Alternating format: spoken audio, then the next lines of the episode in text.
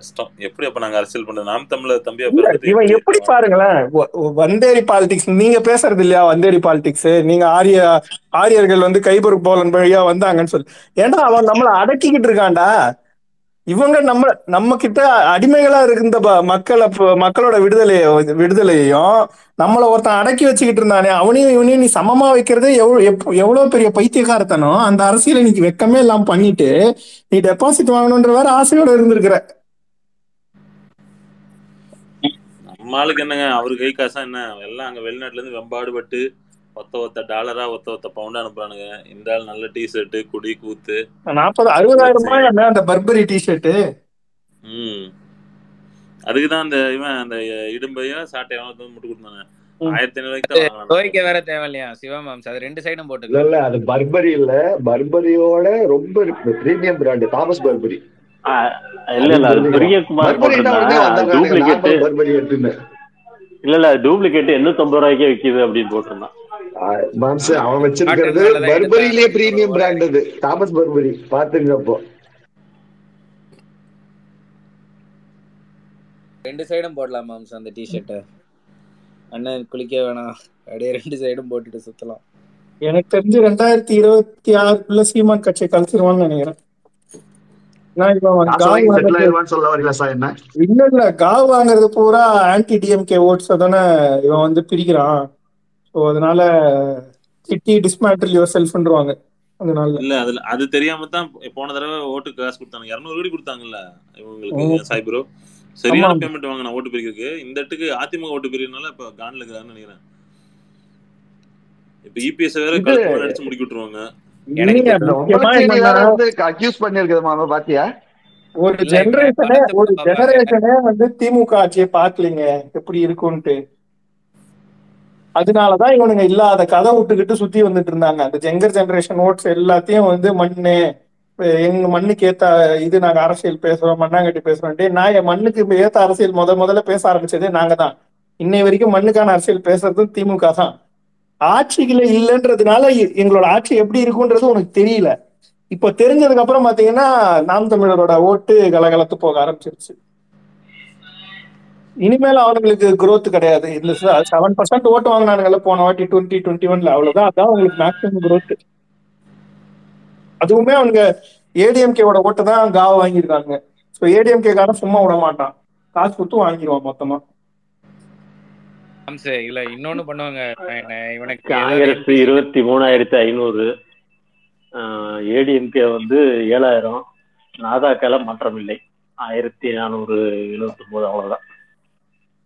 இருங்க இருங்க இருங்க அந்த இளைஞர்களின் ஓட்டு எண்ணல தெரியுது. அந்த இருபத்தி எட்டு பெர்சென்ட் அந்த இளைஞர்கள் ஓட்டா இளைஞர்கள் ஓட்டா இல்ல இளைஞர்கள் அதான் அந்த லயலத்தில் ஒரு இது நடத்திச்சுல ஒரு போலிங் எழுபத்தி எட்டு பர்சன்ட்டுங்க எழுபத்தி எட்டு பர்சன்ட் போலாயிருக்குங்க ஓட்டு. எழுபத்தி நாலு பர்சன்ட் போலாயிருக்குது.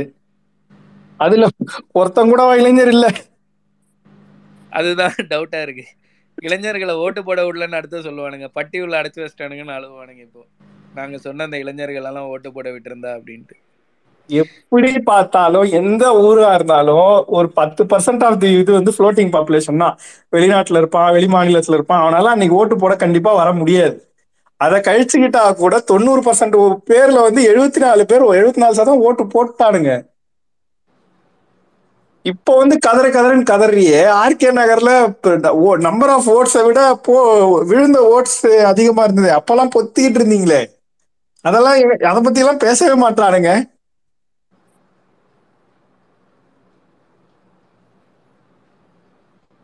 ஜெயலலிதா இதுல பாவம் சீமான் இப்ப என்ன நிலைமையில இருக்கான்னு புரியல. அவன் ஏதாவது பேட்டி அவனுக்கு இல்லைங்க அவன் ஜாலியா தாங்க இருப்பான். அவன் அவன் கை காசு போட்டான் நின்னா கரக்க போட்டு காலையில உண்டுட்டு இருப்பான். நல்லா ஈரோடுக்கு போயிட்டு ஈரோடுல நல்லா சுத்தி பார்த்துட்டு நல்லா ஒரு ஃபார்ம் ஹவுஸ்ல இருந்துட்டு ஜாலி பண்ணிட்டு வந்துட்டான். அவனுக்கு என்ன கவலை? ஓ ஓட்டுக்கு காசு கொடுத்த இந்த முட்டாள் தம்பிங்க தம்பிங்க தான் கவலை பண்றதுக்கு நாசமா போச்சு. ஆனா அவனுக்கு கவலைப்பட மாட்டானுங்க. அவனே செருப்புல செருப்பு கவ கொடுத்து அடிச்சாலும் கவலைப்பட முடியாது. உறுதிமொழி எல்லாம் எடுத்துட்டு இருக்காங்க. ஒரு ஒரு பாயிண்ட் நோட்டீஸ் பண்ணிக்கலாம் நீங்க. இந்த நாம் தமிழர் சீமான் என்ன சொல்லியிருக்காங்கன்னா அந்த ஈரோடு அந்த அருந்ததியர்களை வந்து வந்தேரிகள்னு சொன்னதுல. அதை விட முக்கியமான ஒரு பாயிண்ட் என்னன்னா, இங்க இருந்து தாழ்த்தப்பட்டவர்கள்லாம் வந்து தூய்மை பணியாளர்களா தான் வச்சிருந்தாங்க அப்படின்னு ஓப்பனா பேசுறான். அவங்களோட குலத்தொழிலே மற்றவங்களோட இது தூய்மைப்படுத்துறதுதான் பேசினான். நீளம் பண்பாட்டு மையமா இருக்கட்டும், இந்த மாதிரி தாழ்த்தப்பட்டவர்களுக்காக பட்டியலின மக்களுக்காக பேசக்கூடிய எந்த ஐடியுமே அதை கண்டிக்கல, இப்ப வரைக்குமே கண்டிக்கல. அது டெய்லி வந்து டேக் பண்ணி எல்லாம் கூட கேட்டாச்சுன்னு ஒருத்தரும் வாயை திறக்க மாட்டேன்றாங்க. அவங்கள பொறுத்த வரைக்கும் அந்த மக்கள் எல்லாம் வந்து ஒடுக்கப்பட்ட மக்களே கிடையாது. அதான் இல்ல, அந்த திரும்ப கூட சொல்லிட்டாரு உங்களுக்கு எல்லாம் இதெல்லாம் கேட்க மாட்டாங்க அப்படின்ட்டு ஓப்பனாவே சொல்லிட்டாரு. கத்துறானுங்களே வேங்கை வயல்ல அந்த கிராம மக்களே யாரும் முன் வந்து இதுக்கு கொடுக்க மாட்டாங்களே, அங்க யாராவது வந்து சாட்சி சொன்னாதானே அதுக்கு ஏத்த மாதிரி நடவடிக்கை எடுக்க முடியும்.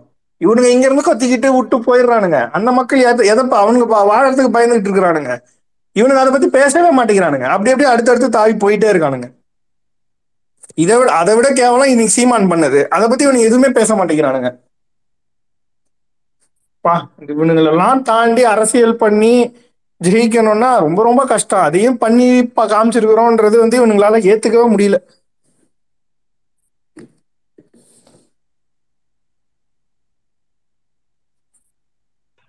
இவனுங்க பண்ற அரசியல சில்லற விஷயத்தான் வந்து எடுத்துக்கிறானுங்களே தவிர மெயின் இஷ்யூஸ் எல்லாம் நடக்கிற மெயினா நம்ம டீல் பண்ற இஷ்யூஸ் எல்லாம் பேசுறதே இல்லை எவனும். அதெல்லாம் பேசவும் மாட்டான். எந்த ஒரு டிவியும் பேசாது, எந்த ஒரு பெரிய சோசியல் மீடியா அக்கௌண்ட்ஸும் பேசாதுங்க. எல்லாம் சில்லற சில்லற விஷயத்தான் எடுத்து பேசும். அதுதான் வந்து மக்கள் கிட்ட போய் ரீச் ஆகும்பா. இந்த மூத்த பத்திரிகையாளர் மணின்னு ஒருத்தன் திரியிறானு, அவன் வந்து புதிய தலைமுறைக்கு ஒரு பேட்டி கொடுத்தான். ரெண்டாயிரத்தி அஹ் பதினாலு வரைக்கும் இந்த அம்மையார் ஆட்சியில வந்து ரெண்டாயிரத்தி பதினாலு அதுக்கப்புறம் இது வரைக்கும் கூட அந்த அக்கிரமத்தை பார்த்தோம். அதுக்கு முன்னாடி வந்து திமுக கட்சியோட அக்கிரமத்தை பார்த்தோம் அப்படின்றான். அது என்ன அக்கிரமம்னு எதிர்த்து கேட்கறதுக்கு அந்த புதிய தலைமுறையில இருக்கிற ஒன்றையும் கொஸ்டின் இல்லை. இவன் பாட்டுக்கு சொல்லிட்டு போறான் அத்தனை அடாவடி பண்ணாங்க, அக்கிரமம் பண்ணாங்க அந்த ஆட்சியிலங்கிறான். என்னடா பண்ணாங்கன்னு கேட்க மாட்டேன்றான் ஒருத்தனும். அவனெல்லாம் ஒரு நாள் ட்ரௌசரை கிழிச்சு விடணும், அப்பதான் புத்தி வரும் அவனுக்கு. இந்த ஆயிரம் ரூபாய் கொடுக்காது சந்தி சிரிக்கிறான் இன்னைக்கு பாத்துங்க. தெளிவா தெளிவா வந்து நம்ம அரசு சார்பா ஒரு ரிசர்ச் பண்ணி ஜெயரஞ்சன் சார், விஜயபாஸ்கர் சார் எல்லாம் வந்து அறிக்கையே விட்டுருக்காங்க. மாசத்துக்கு பெண்கள் வந்து எட்நூத்தி எண்பது ரூபாய் கிட்ட இந்த இலவச பேருந்துனால மிச்சப்படுத்துறாங்கன்ட்டு. அதெல்லாம் இவங்களுக்கு ஆயிரம் ரூபாய் கணக்குல வராதா? இல்ல அது அந்த விஷயத்தெல்லாம் வந்து திமுக வந்து பண்ணிச்சுன்ட்டு ஒருத்தர் ஒத்துக்கிறதே இல்லை. ஏன்னா இலவச பேருந்தெல்லாம் இவங்களை பொறுத்த வரைக்கும் ஒரு திட்டமே இல்லைன்னா தெரிஞ்சிட்டு இருக்காங்க. ஒரு தேர்தல் அறிக்கைன்றது அஞ்சு வருஷத்துக்கான ஆட்சிக்கான ஒரு ரோட் மேப். அது நீ எல்லாத்தையும் ரெண்டு வருஷத்துலயே செய்யணும்னு எதிர்பார்க்கறது எந்த விதத்துல நியாயம்? இதே இதே மாதிரி ஜெயலலிதா வந்து மொபைல் போன் கொடுக்குறேன்னா, வேற என்னென்னமோ ஸ்கூட்டருக்கு காசு கொடுக்குறேன்னா, இதெல்லாம் இதெல்லாம் நீங்க கேட்டீங்களாடா? அப்போ கேட்டா அந்த அம்மா செத்து போச்சு, நாங்க எதுவும் கேட்க மாட்டோம். டே அந்த அம்மா தானே செத்து போச்சு, அந்த கட்சி இன்னும் உயிரோட தானே இருக்குது. உயிரோடு இருக்குதுன்னு நம்பிக்கிட்டு இருக்கானுங்க கட்சிக்காரனுங்க. இல்ல இல்ல அவங்க கிட்ட கேளுங்க. இல்ல சாய் என்ன தாலிக்கு தங்கம் தான் திட்டம் வச்சிருந்தது அந்த அம்மா. வைப்போட தங்கச்சி கல்யாணம் ஆகி குழந்தை வந்து ரெண்டு வயசு ஆகி போச்சு, இன்னும் வரல இன்னும் வரல ஆமா இன்னும் வரல. இவனுங்க எல்லாம் பேசுறானுங்க நம்மளை பத்தி. அதெல்லாம் ஒருத்தம் கூட வாய திறக்க மாட்டாங்க. ஏடிஎம் கேன்னா நம்ம எப்பவும் சொல்றோம், தலைவர் தலைவர் எல்லா இடத்துலயும் எண்பத்தஞ்சு சதவீதமா நாங்க கொடுத்த வாக்குறுதியை நிறைவேற்றிட்டோம் ஒன்றரை வருஷத்துலன்னாரு. அந்த எண்பத்தஞ்சு பர்சன்ட் தப்புன்ட்டு இது வரைக்கும் எவனாச்சும் வாதாடினானா? இல்ல நீங்க இல்ல ஒரு எண்பது பர்சன்ட் தான் செஞ்சிருக்கீங்க, அஞ்சு பர்சன்ட் ஸ்டாலின் புழுவிட்டாருன்ட்டு இப்போ வரைக்கும் எவனாச்சும் சொல்ல முடியுதா? முடியாது. ஏன்னா ஆல்ரெடி செஞ்சிருக்கோன்றதை எடுத்து காமிச்சிருக்கோம். மூஞ்சி மேலே அடிப்போம்.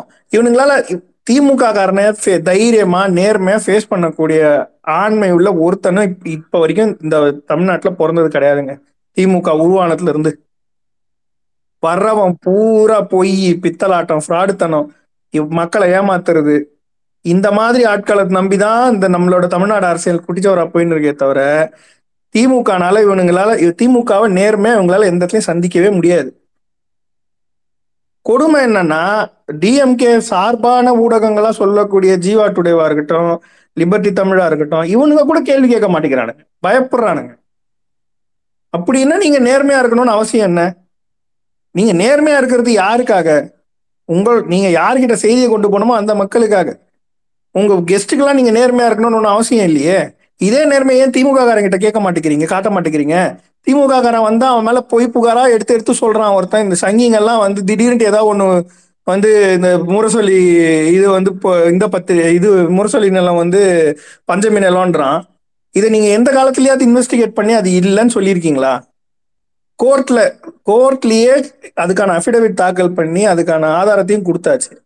கொடுத்ததுக்கு பிறகும் அதை பத்தியே ஒரு வருஷம் பேசிக்கிட்டு இருந்தானுங்க. அப்ப எவனாச்சும் இடமறிச்சீங்களா? செவிலேறி குச்சி ஓடி போயிட்டான். அதையும் சொல்ல மாட்டானுங்க, யாரும் சொல்ல மாட்டானுங்க. ஆனா இன்னி வரைக்கும் அதை பத்தி பேசிக்கிட்டு இருக்கானுங்க. மூலப்பத்திரம் எங்க மூலப்பத்திரம்? டே மூலப்பத்திரம் உங்ககிட்ட எதுக்கடா காட்டணும்? நாங்க கோர்ட்ல ஆல்ரெடி காமிச்சாச்சுறான்னா அதெல்லாம் கிடையாது, நீங்க வெளியே போடணும். உங்ககிட்ட காட்டுறதுக்கு நீ யாரு?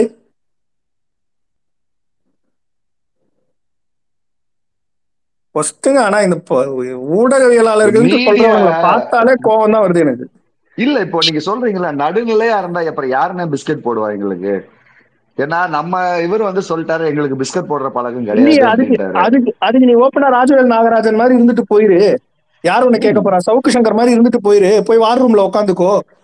ஏன் நடுநிலை வேஷம் போடுற? நான் தான் யோகியன்ட்டு ஏன் சொல்லிக்கிற? உங்க யோகியதெல்லாம் நீ இப்படி இருக்குன்ட்டு நாங்க சொன்னா திமுக வந்து ஊடகவியலாளர்கள் வந்து மதிக்க மாட்டேங்குது, பிரஸ்டிடியூட்னு சொல்லிட்டாங்க, ரெட் லைட் ஏரியான்னு சொல்லிட்டாங்க. நீ இப்படி பண்ண பின்ன ரெட் லைட் ஏரியா தான் சொல்லுவாங்க. நீ பண்றது அதை விட கேவலம்ல. ரெட் லைட்லயாச்சும் ஒரே ஒருத்தி தன்னோட உடம்ப வித்து தன் குடும்பத்தை காப்பாத்துறா. நீ உன் உடம்ப வித்து மொத்த தமிழ்நாட்டையுமே நாசம் பண்ண நினைக்கிறியா? அப்ப நீ எவ்வளவு பெரிய கேவலமானவன்?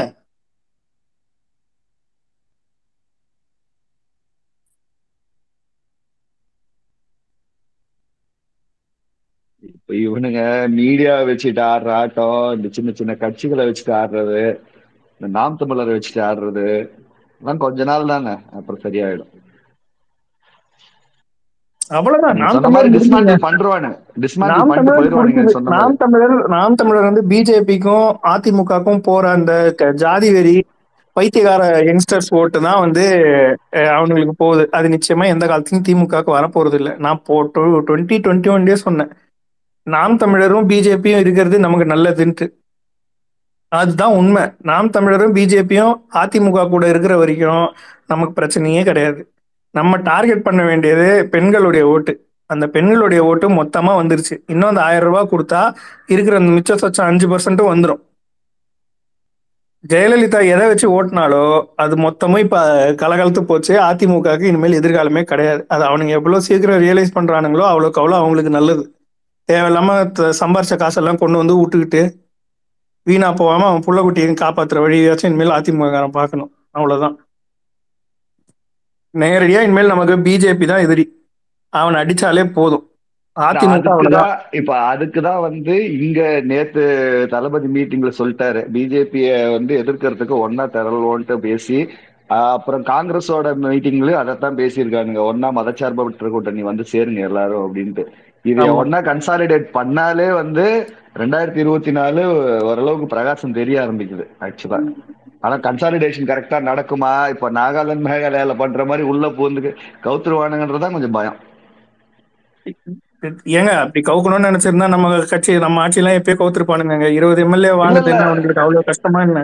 இல்ல நம்ம நம்ம கிட்ட இல்லைங்க நான் சொல்றது. அடுத்தது பிஜேபியை கவுக்கிறதுக்கு அங்க மேல அதுக்கு இங்க இவர் வந்து போன வாட்டி அதுக்கு முந்தின வாட்டி எல்லா டைமும் இவர் தான் இங்கதான் ஸ்டார்ட் பண்றாரு. எல்லாமே வந்து ரெவல்யூஷன் ஸ்டார்ட் ஃப்ரம் சவுத்ன்னு சொல்ற மாதிரி நம்ம தான் ஃபர்ஸ்ட் ஸ்டார்ட் பண்றோம்.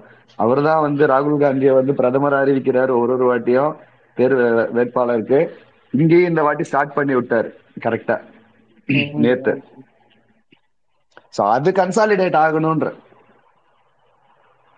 இதுல பியூட்டி என்னன்னா இவனுங்களுக்கு ரெட்டையில சின்னமும் கிடைச்சிருச்சு. எதிர்த்து உதயசூரியனும் போட்டி போடல.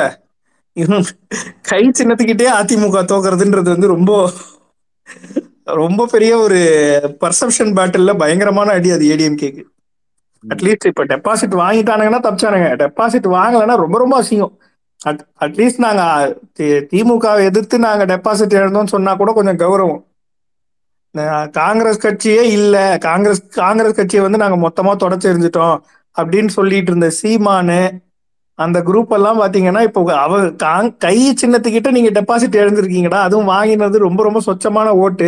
அதிமுகவா இருக்கட்டும் நாம் தமிழராக இருக்கட்டும், இதை விட கேவலம் எதுவுமே இல்லைன்ற மாதிரி நம்ம பேசிக்கிட்டே இருக்கணும் தொடர்ச்சியா.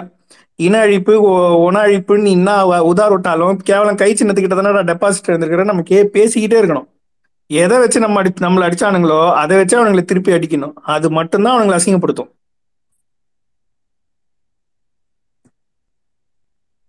இது ஒரு சரியான ஒரு மூவ். அது நிச்சயமா அது டிஎம்கே நின்று உதயசூரியன்ல நின்று ஜெயிச்சிருந்தா இவனுக்கு ஈஸியா சொல்லியிருப்பானுங்க, உதயசூரியன்ல நின்னீங்க ஜெயிச்சிட்டீங்கன்னு. நின்னது கழிச்சு நம்ம நம்ம பண்ணது ஒரு அரசியல் ஜனநாயகம், கூட்டணி ஜனநாயகம். என்னன்னா அது ஏற்கனவே இருந்த ஒரு கட்சி ஜனநாயகம், ஒரு தொகுதி, சரியான ஒரு பொலிட்டிக்கல் மூவ் இது. சரியா ஏங்க இப்ப காங்கிரஸ்ல காங்கிரஸ் கிட்ட கேட்டு இல்லைங்க நாங்க உதயசூரியன்ல நின்னுக்கிறோம் அப்படின்னு சொன்னா அவனுங்க வேணா நான் சொல்ல போறானுங்க. ஏதோ சொல்றக்கூடிய இடத்துலதான் அவனுங்க இருக்கானுங்களா? அதெல்லாம் வேற. இன்னைக்கு வரைக்கும் பாருங்க, ஒரு ஒரு ட்வீட்டு கூட காங்கிரஸ்காரன் போடலீங்க. டிவி கேசி இவ்வளவு லீடிங்ல இருக்காருன்ட்டு போட்டிருக்கிறவன் பூரா திமுக காரன் தான். நம்மளதான் போட்டிருக்காங்க எல்லாருமே. இந்த மாதிரி ஒரு கட்சியை, இந்த மாதிரி ஒரு கட்சி கிட்ட போய் தோத்துருக்கீங்களாடா கேவலமான்னு நம்ம தான் கேட்கணும். அவனுங்களை ஒருத்தன் கூட எனக்கு தெரிஞ்சு காங்கிரஸ்ல இருந்து ஈவி கேசி இளங்கோன் ஃபேமிலியை தவிர வேற யாரும் வந்து ஓட்டு கேட்கலன்னு நினைக்கிறேன். எல்லாரும் உட்காந்து ட்விட்டர்ல தான் இப்ப இது பண்ணிட்டு இருந்தானுங்க, பேசிட்டு இருந்தானுங்க. அது கூட ஈவிக்காக பேசின மாதிரி தெரியல, பிஜேபி தான் எதிர்த்து பேசிட்டு இருந்தானுங்க. மொத்தமா தூக்கி சுமந்தது திமுக தான்.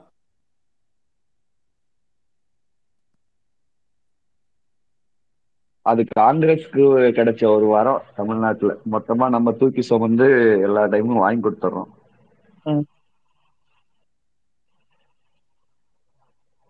பாவேந்தன் ரொம்ப அமைதியா இருக்கீங்க இன்னைக்கு.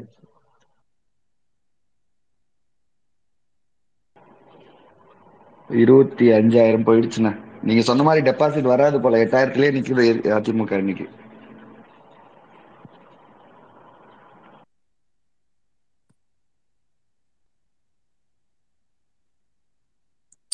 எப்பவுமேங்க நீங்க வந்து ஒரு உங்களோட உங்களோட பார்ட்டிய வந்து அது ஒரு ஒரு காஸ்டுக்கான பார்ட்டி அப்படின்னு ஒரு முத்திரை குத்த ஆரம்பிச்சுட்டாங்கனாலே தமிழ்நாடை பொறுத்த வரைக்கும் நம்ம எல்லாரும் நமக்கு இப்ப தமிழ்நாட்டுக்காரங்கள்லாம் பார்த்து சாதி வரையும் அது இதுன்னு. ஆனா ஒரு சாதியை வந்து இந்த இடத்துல எவனுமே வந்து தன்னை டாமினேட் பண்ண விடமாட்டான்.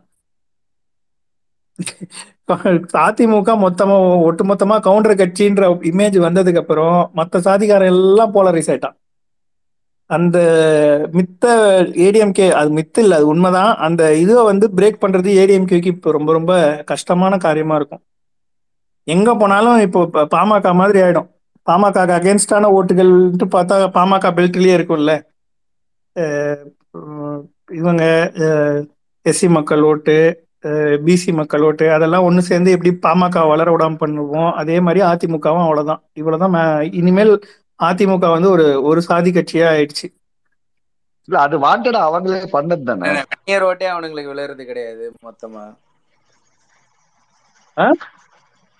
இல்ல பாமகக்கு வன்னியர் ஓட்டே விளையிறது கிடையாது நார்த். ஏங்க அவனுங்க அவனுங்க ஒரு காலத்துல இருந்த இப்ப ஸ்ட்ரென்த்துக்கு தனியா நின்று அவனுங்க ஆறு ஆறு எம்எல்ஏ சீட்லாம் ஜெயிச்ச காலம் உண்டுங்க. அது கரெக்ட்ங்க. இப்ப சொல்றேன், இப்போ இப்போ கதை மாறிடுச்சு. எத்தனை எத்தனை வட்டி தான் எத்தனை எல்லாருக்குமே வந்து அதிகாரத்தை நோக்கி போகணும்னு தாங்க ஆசை. எவனும் தோக்குற குதிரை மேல பந்தயம் கட்ட மாட்டான். அதிமுகவை பொறுத்த வரைக்கும் அந்த ஃபால் இன்னும் வேகமா இருக்கும். இன்னும் ரெண்டு எலெக்ஷன் எடப்பாடி தோத்துட்டான்னா சொல்ல முடியாது, வேலுமணி இவனுங்களே ஜம்ப் பண்ணிடுவானுங்க. எதர் பிஜேபிக்கோ இல்ல நம்ம கட்சிக்கே வந்தாலும் ஆச்சரியப்படுறதுக்கு இல்லை. நம்ம சேர்த்துக்கிறோம் சேர்த்துக்கலாம் செகண்டரி தூது விடுவானுங்க. ஏங்க விஜயபாஸ்கர் விஜயபாஸ்கர் தேர்தலுக்கு முந்தின நாள் வரைக்கும் டிஎம்கேக்கு வரணும்னு தானே ஆசைப்பட்டான். தலைவர் தானே வர அந்த ஆளெல்லாம் சேர்த்துக்கிட்டா பேர் கெட்டு போயிடும் சொல்லி தள்ளி வச்சது. அதிமுக பொறுத்த வரைக்கும் அதிமுக காரனுக்கு தனக்கு கான்ட்ராக்ட் வரணும், தான் சம்பாதிக்கணும். அதுக்கு எவன் காலை வேணா பிடிக்கலாம், எவன் காலை வேணா நக்கலாம். அவ்வளவுதான் அவனுங்களுடைய அரசியலே. அவ்வளவுதான். அது ஒரு எம்எல்எம் பிசினஸ். அது அரசியல் கட்சி எல்லாம் கிடையாது. இன்னமும் சும்மா பெருசா புடுங்கினா புடுங்கினா மாதிரி பேசுவானுங்க அதிமுக காரனுங்க. அதெல்லாம் ஒரு மண்ணாங்கட்டியும் கிடையாதுங்க. அது ஒரு எம்எல்எம் பிஸ்னஸ். ஒருத்தன் வருவான், இன்னொருத்தன் அவனை கூட்டு வந்து இவன் விடுவான், இவன் அவனுக்கு முதுகுல குத்துவான், அவன் வளருவான், அவன் பின்னாடி இன்னொருத்தன் வருவான், அவன் இவன் முதுகுல குத்துவான். இப்படிதான் அது ஒரு எம்எல்எம் பிஸ்னஸ் தான் போயிட்டு இருக்கு. எங்க எங்க ஊர்லங்க சின்னையான்னு சொல்லிட்டு ஒருத்தர் இருந்தாரு, மினிஸ்டரா இருந்தாரு ஜெயலலிதா பீரியட்லயே. ஒரே ஒரு கால்நடைத்துறை மந்திரி, கால்நடைத்துறை மந்திரி இங்க இருக்கிற சினிமா துறையில அந்த ஆள் பண்ணாத அட்டூழியம் எதுவுமே கிடையாது. எல்லாருக்கும் இப்ப அன்பு அன்பு அன்பு ராஜா அது யாரு அன்பு அன்பு செழியன் ஆஹ் அன்பு செழியனுக்கு எல்லாமே முதல்ல ஃபைனான்ஸ் பண்ணிட்டு இருந்தவரே நம்ம சின்னையா தான். இன்னைக்கு அந்த ஆள் அட்ரஸ் இல்லாம இருக்கிறான். ஏங்க அவரு இது மினிஸ்டரா இருந்தப்பவே வந்து ரொம்ப எளிமையா இருக்குன்னு அந்த ஓட்டு வீட்லயே தாங்க இருந்துட்டு இருந்தாரு.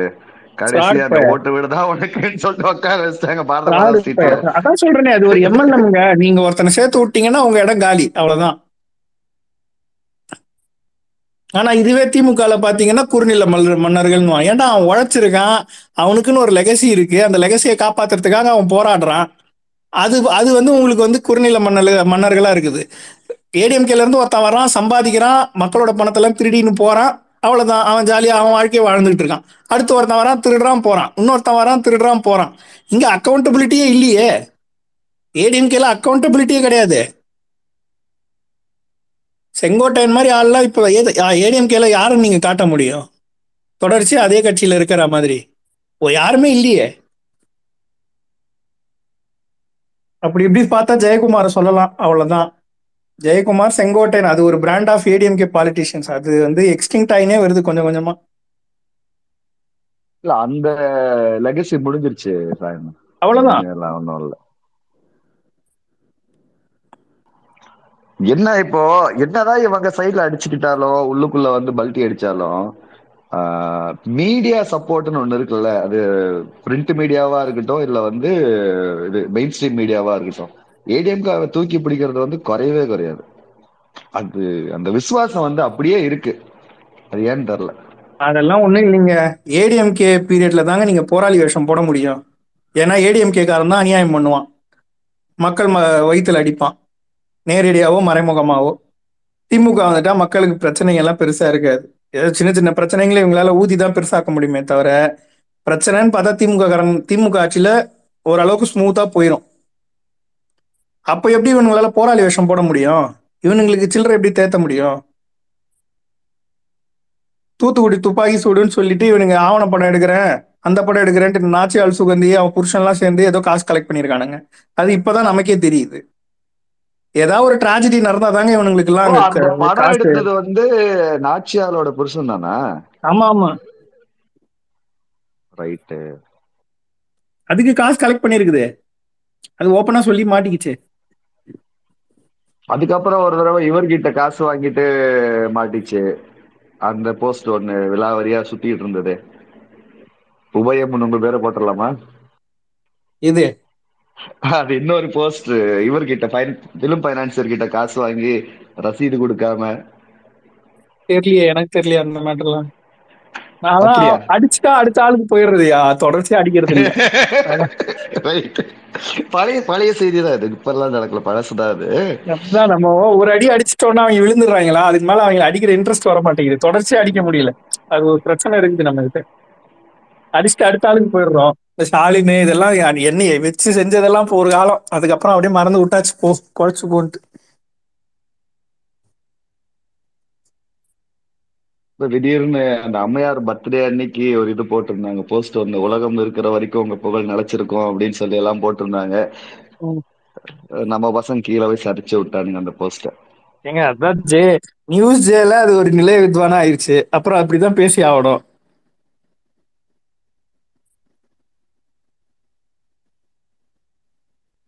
ஆனா எல்லாரும் எப்படித்தான் இந்த நடுநிலை வேஷம் போடுறாங்களோ தெரியல.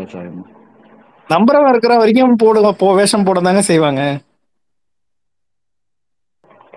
அந்த அம்மா வந்து நான் ஒரு பெண்ணியவாதிங்கோ, ஆனா சீமான் வந்து இவங்களை வந்து நான் கையை பிடிச்சிலதுனா அப்படின்ட்டு ஒரு பொண்ணை பார்த்து கேட்கும் போது இது வானை பார்த்து சிரிச்சுட்டு இருக்கோம். இதெல்லாம் பெண்ணியவாதி வேஷம் போட்டு இல்ல இவங்களோட. நம்ம நான் நோட்டீஸ் பண்ண வரைக்கும் திமுக காரங்க போய் சீண்டாம இருந்தாலே இதுங்கெல்லாம் அழிஞ்சு போயிடும். நம்ம ஆட்கள் தான் போய் அது. ஆனா இந்த லாஸ்ட் ஒன் இயரா நான் பாக்குறேன், நம்ம ஆட்கள் வந்து கொஞ்சம் தெளிவாயிட்டாங்க. தேவையில்லாம போய் யாரையும் ஃபேமஸ் ஆகுறது இல்லை. அது அப்படியே கண்டினியூ ஆச்சுன்னா கட்சிக்கு நல்லது, நம்மளுக்கும் நல்லது, நம்மளோட மென்டல் பீஸ்க்கும் நல்லது. நம்ம போய் அடிக்கிறோன்ற பேர்ல தான் நிறைய பேர் மேல தூக்கி விட்டுறோம். ஆனா சாய் நாச்சியார் சுகந்தி எல்லாம் ட்விட்டர்ல ரொம்ப எல்லாம் ஒன்னும் பெருசா யாரும் போய் பேசுறதெல்லாம் இல்லை. Facebookல எழுதிக்கிட்டு இருக்கு, அவ்வளவுதான். ஒரு ஒரு காலத்துல நம்ம வளர்த்து ஒரு காலத்துல நம்ம வளர்த்து விடாத ஆட்கள் இருக்காங்களா என்ன? ஒருத்த கலைஞரை பத்தி பெருமையா பேசிட்டா அவனோட ரிஷி ரிஷி மூல நதி மூலம் எதுவும் பாக்குறது இல்ல, போய் அங்க ஃபயர் விட வேண்டியது மொத்தமா. அப்புறம் மொத்தமா சேர்த்து முதுகுல குத்துவான்னா ஐயோ அம்மான்னு கதறிட்டு ஓடி வர வேண்டியது. வணக்கம்ண்ணா. வணக்கம் வணக்கம். நல்லா இருங்க நல்லா இருங்க. நான் இந்த மீடியா கதை என்னன்னு கேட்டீங்கன்னா, நாமளே வந்து நம்மளே ஒரு ரீசெக் பண்ணுவோமே. இப்போ நீங்கள் ஒரு அஞ்சு வருஷத்துக்கு முன்னாடி எவ்வளோ பேப்பர் வாங்கினீங்க, எவ்வளோ புக்கு வாங்கினீங்க, இப்போ நம்ம ஏதாவது வாங்குறோமா என்னன்னு கேட்டிங்கன்னா, அவனுக்கு சுத்தமாக ஃபண்ட் அவுட்னா குங்குமத்துக்கு குமுதத்துக்கே வந்து சர்க்குலேஷன் இல்லையே. ஆமாண்ணா இருண்ணா. இப்போ நான் என்ன சொல்லன்னா, அவனுல பரிதாபப்படலான்னு நான் மீடியாவை பார்த்து அவனுக்கு ரொம்ப மோசம். அவனுக்கு பரிதாபப்படுறதும் பாம்புக்கு பால் வாக்குறதும் ஒன்று.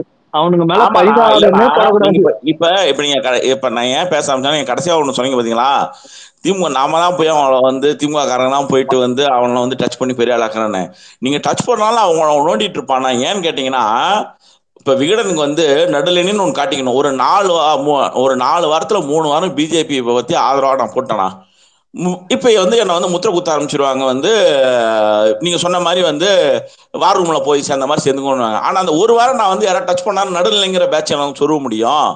அப்ப நம்ம திமுக வந்து சொருவான். அவன் அவன் சொரிஞ்சு விட்டா மட்டும்தானா? நீங்க சும்மாவே இருந்தாலும் உங்களை சொரிஞ்சு விட்டாரான். அவன் ஒரு நியூஸ் போட்டாரான், படிக்கிறவன் இருக்கிற ஒரு நூறு பேப்பரா விற்கலாம். மீடியாக்காரங்களுக்கு வந்து அவங்களுக்கு வந்து இன்னைக்கு வந்து சப்ஸ்கிரிப்ஷன் அவுட்டு, இதை விட்டு ஓடவும் முடியாது ஒளியவும் முடியாதுங்கிற மாதிரி ஏதாவது ஒண்ணு பண்றதுக்கோசரம் அவங்க பண்ணிட்டு இருக்கிறாங்க. இப்படி யோசிச்சு பாருங்களேன், அவனுடைய ரீச்சே இப்ப குறைஞ்சி வச்சுக்கும் போது நாமே அவனை பத்தி கவலைப்பட்டுக்கிட்டு. இப்ப நீங்க சொன்ன மாதிரி ஒரு காலத்துல வந்து காலங்காத்தால நான் தினத்தந்தி பா பார்க்காம இருக்க மாட்டேன், நம்ம வந்து ஹிந்து பார்க்காம இருக்கிற மாட்டேங்கிறதெல்லாம் நீ இல்லாம போயிடுச்சுக்கும் போது அப்ப அதுல எது வந்தா நமக்கு என்ன?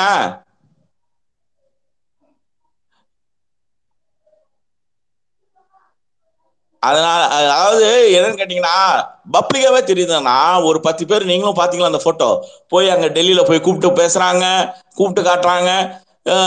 இது இதெல்லாம் மீறி வந்து அந்த இன்ஸ்டிடியூஷனே வந்து உங்களுக்கு வந்து அவங்க சப்போர்ட்ல தான் இருக்குது. நீங்க அந்த மாதிரி பண்ணிட்டாங்களா? நான் ஃபண்டுண்ணா ஏதோ சொல்லுவாங்களா அட் ஃபைனல் இதான் என்ன மேட்ரு மணி மேட்டர்ஸுங்கிற மாதிரி ஆயிடுச்சுக்கும் போது இன்னைக்கு அவங்க ஒண்ணும் இல்ல. என்ன சொல்றது, அவங்களுக்கு ஒரு ஒரு நூறு பேர் தான் படிக்கிறாங்கன்னு வச்சுக்கோங்க. நான் கேக்குறேன், நீ விகடன்ல நாணய விகடன் நடத்துற, அப்புறம் அந்த விவசாயத்துக்காக ஒரு விகடன் நடத்துறானே பசுமை விகடன் நடத்துற, ஒரு ஏக்கர்ல வந்து வருஷத்துக்கு பத்து லட்சம் சம்பாதிச்ச விவசாயி, இந்த மாதிரி ஏதாவது நீ நீ சொல்றத வச்சு நீயே விவசாயம் பண்ணி பொழைச்சுக்கோய. ஏன் இந்த மாதிரி கேவல பொழைச்சு இருந்துக்கணும்னு கேக்குறேன். நீங்க எல்லாம் ஊடகவி ஊடகத்துல இருக்கணும்ன்ற ஒன்றும் தலையெழுத்து இல்லைல்ல. நீங்க எல்லாம் ஊடகவியலாளர்கள் சொல்லிக்கிறது வந்து உங்களுக்கு ஒன்றும் ஒரு இது கிடையாது இல்ல, அவசியம் கிடையாது இல்ல. ஏன்னா நீங்க அந்த தொழிலையும் ஒழுங்கா செய்யறது இல்லை. அப்படி இருக்கும்போது அந்த தொழிலை விட்டு வேற தொழிலுக்கு போங்க. நீங்க சொல்ற மாதிரி பசுமை விகடன்ல சொல்றத விவசாயத்தை பண்ணுங்க, நாணய விகடன் சொல்ற ஸ்டாக்ல இன்வெஸ்ட் பண்ணுங்க, அதுவுமே காசு வர்ற இது தானே. ஒட்டுமொத்தமா கொரோனா பீரியட்ல இருநூத்தி ஐம்பது பேரை வந்து விகடன்ல வேலையை விட்டு நிறுத்தினான். புரட்சி பேசுற ஒரு விகடன் இவன் பத்திரிகையாளராச்சும் இதற்கு எதிராக போர்க்கொடி தூக்குனானா? நீங்க பேசுறதுல முதல்ல உங்களுக்கே நம்பிக்கை இல்லை. நீங்களே சீசனுக்கு சீசன் பேசுற ஒரு சீசனல் பேச்சாளர்கள் மாதிரிதான் ஒரு ஊடகத்தை நீங்க நடத்த போறீங்க அப்படின்னா நீங்க எல்லாம் ஊடகவியலாளர்கள் உங்களை சொல்லிக்காதீங்க. அதைத்தான் நான் சொல்ல வர்றேன். உங்க மேல ஒரு காலத்துல இருந்த மரியாதை எல்லாம் போச்சு. எல்லாம் வந்து சொல்லுவாங்க, இப்போ நம்ம வந்து பிற்படுத்தப்பட்ட தாழ்த்தப்பட்ட மக்கள்லாம் வந்து வந்ததுனால பேசுறாங்கன்ட்டு. அப்படி கிடையாது. நீங்க அவனை விட இதுக்கு முன்னாடி இருந்தவனை விட மோசமா இருந்தீங்கன்னா அதை சொல்லி காட்ட வேண்டிய சூழ்நிலை ஏற்படுத்தினதே நீங்க தானே. சவுக்கு சங்கர் என்ன பாப்பானா? கிடையாது. ஆனா அவன் இப்ப எப்படி நடந்துகிட்டு இருக்கான்? பாப்பானை விட மோசமால நடந்துகிட்டு இருக்கீங்க நீங்க. அப்படி இருக்கும்போது உங்களையும் சொல்ல வேண்டிய சூழ்நிலைக்கு நீங்க எங்களை ஆளாக்கி இருக்கிறீங்க. கடந்த பத்து வருஷத்துல நான் எல்லா இடத்துலயும் நான் பணம் பணம் பணம்னு எல்லாரும் ருசிக்கிட்டாங்கண்ணா. அது மட்டும்தான் பிரதானங்கிற மாதிரி கொண்டு போயிட்டு ஒரு நியூஸ் வரணும்னா ஒரு மக்களுக்கு நலத்திட்ட உதவி ஒரு அரசியல்வாதி செய்யறானோ யாரோ ஒருத்தன் செய்யறான்னா அவங்க கிட்ட அஞ்சாயிரம் ரூபாய் வாங்காம இவங்க பேப்பர்ல பப்ளிஷ் பண்றது கிடையாது. அதுதான் உண்மைனா ஒரு மினிஸ்டர் விடுங்க, ஒரு கவுன்சிலரு இவங்க கிட்ட கூட இவங்க விடுறது இல்ல. ஆமாண்ணா, போய் நின்னா நின்னா ஐயாயிரம், தலையை சொரிஞ்சா ஐயாயிரம், கண்ணுல உத்து பார்த்தா ஐயாயிரம் அப்படின்லாம் கிடைச்சிட்டு இருக்கும் போது அந்த ஏதோ சொல்லுவாங்கல்ல அந்த கம்ஃபர்ட் ஜோன்னா எவ்வளவு பெரிய இது வந்து திமுக காரங்க வந்து இதை வந்து என்னைக்குமே ஆதரிக்க ஆதரிக்கிறதுலன்னா நமக்கு அது வந்து நான் என்ன இதை போயிட்டுங்கிற மாதிரியே இருக்கிறதுனால அவங்களுக்கு என்ன நினைச்சிட்டாங்க, என்னடா இங்க போனா என்னடா கவரேஜ் பண்ணி கிடைக்க போகுது, அங்க போனா கிடைக்கிறான்னு சொல்லிட்டு அவன் நீங்க சொன்ன மாதிரி எம்எல்ஏ மாதிரி ஆயிடுச்சுன்னா நான் நாலு பேர்த்த பிடிக்கிறேன் அவ்வளவுதான்.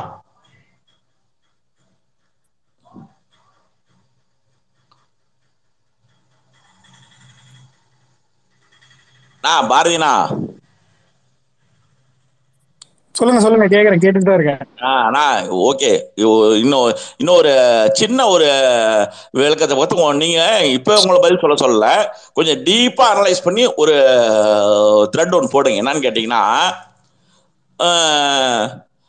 நீங்க இப்ப பேசிட்டு இருக்கோம்ல இந்த சவுக்கு சங்கர் மாதிரி வந்து இவெல்லாம் வந்து நவபாப்பாண்ணா மாறிட்டான்னு இப்போ இந்த இடைநிலை சாதிகள் சொல்றீங்கன்னா இப்ப நம்ம பாக்குறோம்ல கவுண்டர் அண்ட் எல்லா பிசி எம்பிசியுமே வச்சுக்குவாங்க இவங்களுக்கு வந்துன்னா என்ன இப்ப நம்ம திமுக காரங்களுக்கு வந்து தெரிஞ்ச நம்ம சொல்ற மாதிரி இவனுக்கு பிரச்சனையே நமக்கு எல்லாமே பிரச்சனையே வந்து அந்த பிராமணிக்கல் பேட்டரைக்கு தாண்டா அப்படிங்கிற எண்ணம் இல்லாம இவங்களுக்கு எல்லாமே இடைநிலை சாதிகளுக்கு எல்லாமே வந்துன்னா இவங்க வந்து திருமாவோட வளர்ச்சி இந்த ஷெட்யூல்டு காஸ்டோட வளர்ச்சி தானே அவங்களுக்கு கண்ணை உறுத்துது.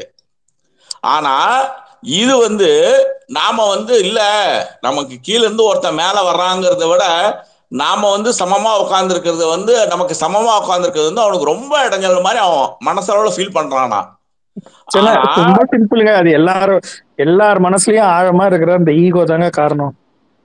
ஈகோ இல்ல சொல்ல வரலாம் நானு, இதுக்கு அதுதான் அதுதான் உண்மை. எல்லாருமே கையில கொஞ்சம் காசு பண்றவங்க தன்னை தன்னை வந்து தன்னை வந்து ஒரு பார்ப்பானா கருதிக்கிறான், அதுதான் ரீசன். உண்மைதானா? ஆனா அது உண்மை இல்லையானா உங்களுக்கு நீங்க என்ன சொல்ல இல்யூஷன் தானே நீங்க நினைச்சுக்கிறீங்க மேலன்னு. நீங்க அப்படி கொஞ்சம் கேப் எந்த அளவுக்கு மோசமான இல்யூஷன்னா திருப்பூர்ல இன்னைக்கு ஒட்டு மொத்தமா நடுத்தருல நிக்கிறானுங்க எல்லாரும். முன்னாடி எவன்லாம் தொழில் முனைவோரா இருந்தானோ அவன்லாம் இன்னைக்கு வந்து கூலி வேலைக்கு போயின்னு இருக்கிறான், வாட்ச்மேன் வேலைக்கு போயின்னு இருக்கிறான். ஆனா இன்னுமே அவன் சங்கியா தான் இருக்கிறான், இன்னும் அவன் சங்கியா தான் இருக்கான். அந்த மனநிலை காரணம் யாரு? அவனுங்களே தானே. ஆமாண்ணா, ஆனா இது வந்து என் மனசுல எப்படின்னா நீங்க ஓதி நான் எப்படின்னா ஒத்துக்குவேன் நான் தோத்துட்டேன்னு சொல்றேன். அந்த ஈகோ தான் நான் தோத்தாலும் பரவாயில்ல நீ இன்னொருத்த மேல வந்துடக்கூடாது, எனக்கு கீழே இருக்கவன் கீழே தான் இருக்கணும்ன்ற ஆட்டிடியூடு தான் அது. அதுவும் பிராமணன் சொன்னா இல்லமா இவனுக்கு அதை புரிய வைக்கிறதுக்கு பதிலானா டே உன்னையும் தாண்டா ஒருத்த அழுத்திட்டு இருந்தான் உனக்கு தெரியலடா மறந்துட்டடா. அதெல்லாம் அதெல்லாம் தெரியாம எல்லாம் கிடையாது, அதெல்லாம் நல்லா தெரியுது, எல்லாருக்குமே தெரியும். ஆனா என்ன அப்படின்னா நமக்கு கொடுத்துருக்கிற நமக்கு வந்து இந்த கடந்த ஐம்பது வருஷமா இருந்த சொகுசு என்ன அப்படின்னா நம்ம எல்லாம் ஓரளவுக்கு மேல வந்துட்டோம்.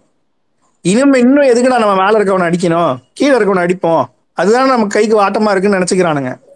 இன்னுமே மேல உட்காந்து ஒரு பிஎம் ஆபீஸ்ல இருக்கிற எழுபது ஐஏஎஸ் ஆபீசர்ஸ்ல அறுபத்தஞ்சு பேர் அறுபத்தஞ்சு அறுபத்தஞ்சு பேர் வந்து இன்னுமே பிராமணன் கம்யூனிட்டி சேர்ந்தவனா தான் இருக்கிறான். நீ அதிகாரத்தை நோக்கி போனோம்னா அங்க நோக்கி போனோம், நீ கீழே இருக்கிறவன மேல அதிகாரம் செலுத்தி என்ன பண்ண போற? கஷ்டப்பட்டு இந்த இடத்துல ரெண்டு விஷயம் நடக்குது.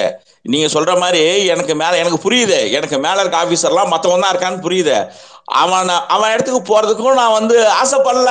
ரெண்டாவது அவன் வந்து என் கூட பார்ட்னர்ஷிப் போட்டுறானா என்ன என்ன என்ன வந்து அவன் வந்து நான் பார்ட்னர்ஷிப் போட்டுறான் எப்படின்னு கேட்டீங்கன்னா நான் சொல்றது எதாவது கேட்டு தலையாட்டிக்கிறான். நீங்க சொல்ற அந்த அறுபத்தஞ்சு பேர் இருக்கு நான் வந்து கரெக்ட் பண்ணி முடியறதுனால அறுபத்தி ரெண்டு. நீங்க ரொம்ப சீரியஸா பேசாதீங்க, இன்னைக்கு வந்து ஃபன் பண்ணிட்டு இருக்கோம் நாங்க. ஏன்னா வந்து தம்பிகள் பக்கத்துல வந்து கதர் கதர்ன்னு கதறிட்டு இருக்காங்க, சில பேர்லாம் கண்ணீர் வெள்ளத்துல வந்து அப்படியே அவங்களே வந்து முழுகிடுற அளவு இருக்காங்க. சீமானை நம்பி அப்படியே வந்து கதறிட்டு இருக்காங்க. ஸோ அதனால வந்து அப்ப இன்னொரு நாள் வச்சுக்குவோம். ஆ நீங்க இந்த இந்த மாதிரி சீரியஸான டாபிக்லாம் நம்ம வேற என்னைக்குன்னா பேசலாம். இன்னைக்கு நம்ம இல்ல ஆக்சுவலா நான் இதை பாரதியாரா இருக்கும் தான் பேசுறேன், இல்லைன்னா பேசிருக்க மாட்டேன். பாரதியாரன்றால தான் பாரதியார்ட்ட கேட்டேன். ஏன்னா மத்தவங்க நீ எல்லாருமே வந்து நீங்க வந்து ஜாய் மூட்ல இருக்குன்னு தெரியுது, அதை புரிஞ்சுக்கிட்டேன். இல்ல அவர் சாய் என்ன எப்படின்னா வருவாரு, அப்ப நம்ம பேசிக்கலாம் விடுங்க. அவர் எப்பவுமே சீரியஸ் டாபிக். ஓகே ஓகே பேசிக்கலாம் விடுங்க. இன்னைக்கு வந்து அண்ணன் சீமான நம்பி போய் குழியில விழுந்த தம்பிகள் கதறிட்டு இருக்கானுங்க. அதை வந்து பார்த்து பார்த்து கதறிட்டு இருக்கோம், நாங்க சிரிச்சுக்கிட்டு இருக்கோம் அவங்க கதறலை கேட்டு. அங்கதான் அங்கதான் புலிகள் வந்து யாருக்கும் ஓட்டு போடக்கூடாதுன்ட்டாங்களே, அங்கேயும் டெபாசிட் அவுட் தான். அப்ப அந்த ஆஸ்திரேலியா, லண்டன், கனடா, இதுவும் அதான் கனடா, டொரண்டினோ, அவங்க எல்லாம் அவங்க எல்லாம் வந்து கிளாடியேட்டர் கிளாடியேட்டர் சண்டைய வந்து இதுல இருந்து வேடிக்கை பாக்குறவங்க. அவங்க களத்துக்கு எல்லாம் வரவே மாட்டாங்க. அவங்க வந்து காசை தூக்கி சில்லறைய தூக்கி பிச்சை மாதிரி போட்டு மேல உட்காந்து கை தட்டுவாங்க, அவ்வளவுதான் அவங்களோட வேலை. அங்கேயும் டெபாசிட் அவுட். ஆல்ரெடி தம்பிகள் வந்து ஆல்ரெடி போட ஆரம்பிச்சிட்டாங்க, வென்றால் மகிழ்ச்சி தோற்றால் பயிற்சின்னு. நீங்க என்ன மக்களே, ரெண்டாயிரத்தி ஒன்பதுல இருந்தா நான் பயிற்சி எடுத்துக்கிட்டு இருப்போம். வந்து டாக்டருக்கு படிக்க போயிருந்தா சீனியர் டாக்டரா மாறி சர்ஜன் ஆகி வேற லெவல்ல போயிருப்பாங்க. ஏங்க டாக்டருக்கு டாக்டர் படிக்கிற அளவுக்கு அவங்க அறிவு இருந்தா ஏங்க நாம் தமிழர்ல இருக்க போறான்?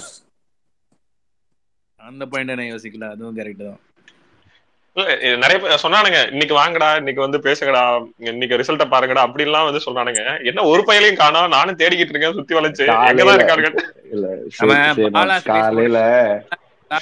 புதிய தலைமுறையில ஒருத்தன் பேசிட்டு இருந்தான், எதேச்சியா டியூன் பண்ணும்போது அந்த சேனல் வந்துச்சு, டக்குன்னு நாம் தமிழ பேசுறான்னு பார்த்தா காலையில ஆயிரத்தி நானூறு ஓட்டு வாங்கியிருந்தான். இது வரைக்கும் என்னென்ன ஓட்டுல நாங்க பத்து பர்சன்ட் வாங்கிட்டோம், எங்களுக்கு இதுவே பெரிய வெற்றிங்கிறான். டே இருறா, மொத்தமே வந்து இருபதாயிரம் ஓட்டு தானே எண்ணிருக்காங்க. சரியான பண்ண உனங்களோட பத்து பர்சன்ட் வாங்கிட்டோம்னு முடிவு பண்ணிட்டான் அப்பயே.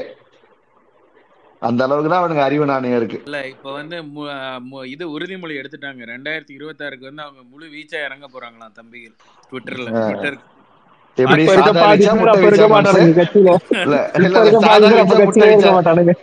அண்ணன் திங்கிறதுல இருப்பாரு, சாதா வச்சா முட்டை வச்சான்னு கேட்டு தெரிஞ்சுக்க, அப்புறமே வீச்சு போட்டுக்கலாம். அவனுக்கு இறங்கி என்னையா பண்ண போறானுங்க அவனுங்க. இல்ல நம்ம முரட்டு தம்பி துரைமுருகன் தான் பார்த்தேன், ஒரு பாத்தீங்களா துரைமுருகனோட ட்வீட்டை?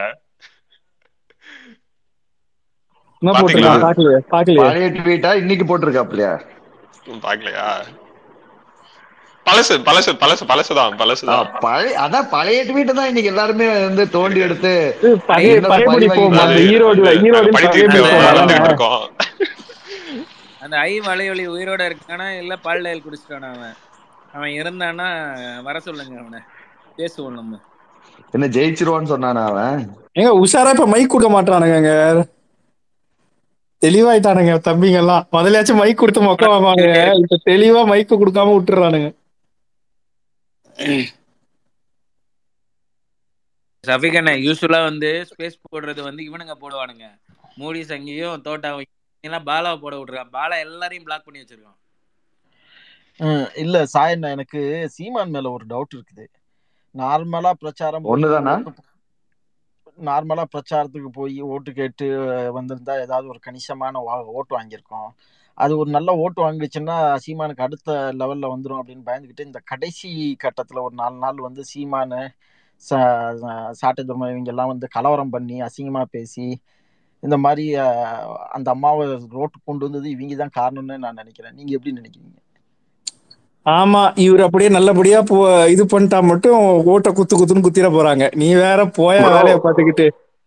ப்ரோ அந்த காளியம்மா பேசுனதை பத்தி ஏதாவது சொல்லுங்க ப்ரோ. கரும ஏதோ ஒண்ணு தொண தொண தொணன்னு எதுவும் பேசிட்டே இருக்கு ப்ரோ.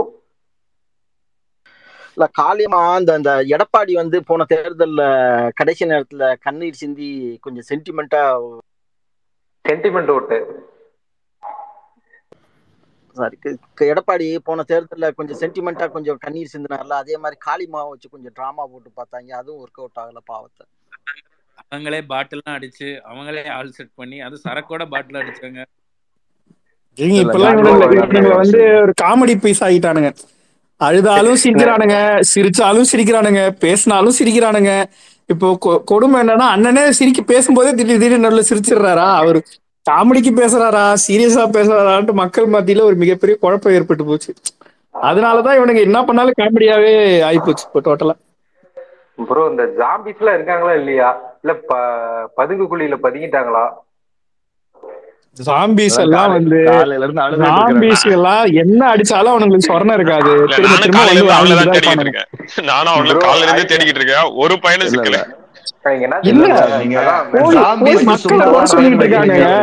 ஓட்டு போட்ட மக்களை குறை சொல்லிட்டு இருக்காங்க. நீங்க இப்படி பேசிக்கிட்டு இருந்தீங்கன்னா உங்களுக்கு எவன்டா ஓட்டு போடுவான்? இன்னும் இவங்க சிந்திக்க மாட்டேங்கிறாங்க, இன்னும் இந்த மக்கள் சிந்திக்க மாட்டேங்கிறாங்க, நமக்கு ஓட்டு போட மாட்டேங்கிறானுங்க. டேய் உங்களுக்கு ஓட்டு போடலன்னா தான் மக்கள் சிந்திக்கிறானுங்கன்னு அர்த்தம் கிடையாது. இவனுங்க தம்பி ஜோம்பிஸ் வந்து நம்ம உறவுகள் அயலக அணி அவனுங்களா, அவனுங்களுக்கு இன்னும் விடிஞ்சிருக்காதுல்ல, காலைல எழுந்த உடனே நெஞ்ச பிடிச்சிட்டு உட்காந்துருப்பானுங்க. இன்னும் ஒரு ரெண்டு மணி நேரம் கழிச்சுதான் வருவானுங்க, அவனுங்க தூங்கி எழுந்து தானே வருவானுங்க. வாட்ஸ்அப் போட்டுலயே தான் இருப்பாங்க, வாட்ஸ்அப்ல வந்து ஓட்டு ஒண்ணு என்னாம இருப்பாங்க, கிளப் ஹவுஸ்ல இருப்பானுங்க, கிளப் ஹவுஸுக்கு போங்க இருப்பானுங்க, அழுதுன்னு இருப்பானுங்க அங்க அங்க உட்காந்து வென்றால் மகிழ்ச்சி தோற்றால் பயிற்சி அப்படின்னு சொல்லி இது பண்ணிட்டு இருப்பானுங்க, கத்திட்டு கிடப்பானுங்க அதுல கிளப் ஹவுஸ்ல. ஓஸ்கார் மாமா நம்ம ஓலன் தோழர் அப்புறம் இவங்க எல்லாம் எவ்வளவு பயிற்சி கொடுத்து இவங்களுக்கு செல்லுபடி ஆகலையே என்ன.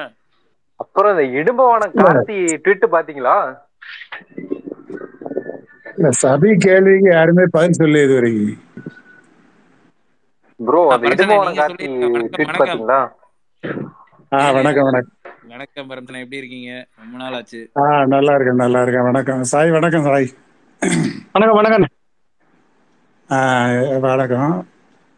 தொலைக்காட்சியில் தொடர்ந்து சில விவாதங்களை நான் கேட்டுட்டு இருந்தேன்.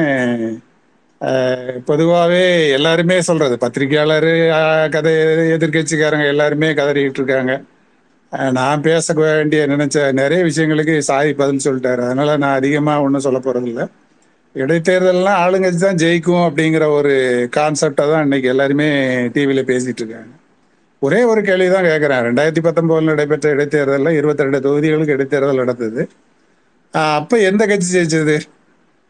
ஏன் அந்த கேள்விகளுக்கு வந்து பதில் சொல்ல மாட்டேங்கிறாங்க? டிவி விவாதத்தில் கலந்துக்கிட்டு பேசுகிறாங்க.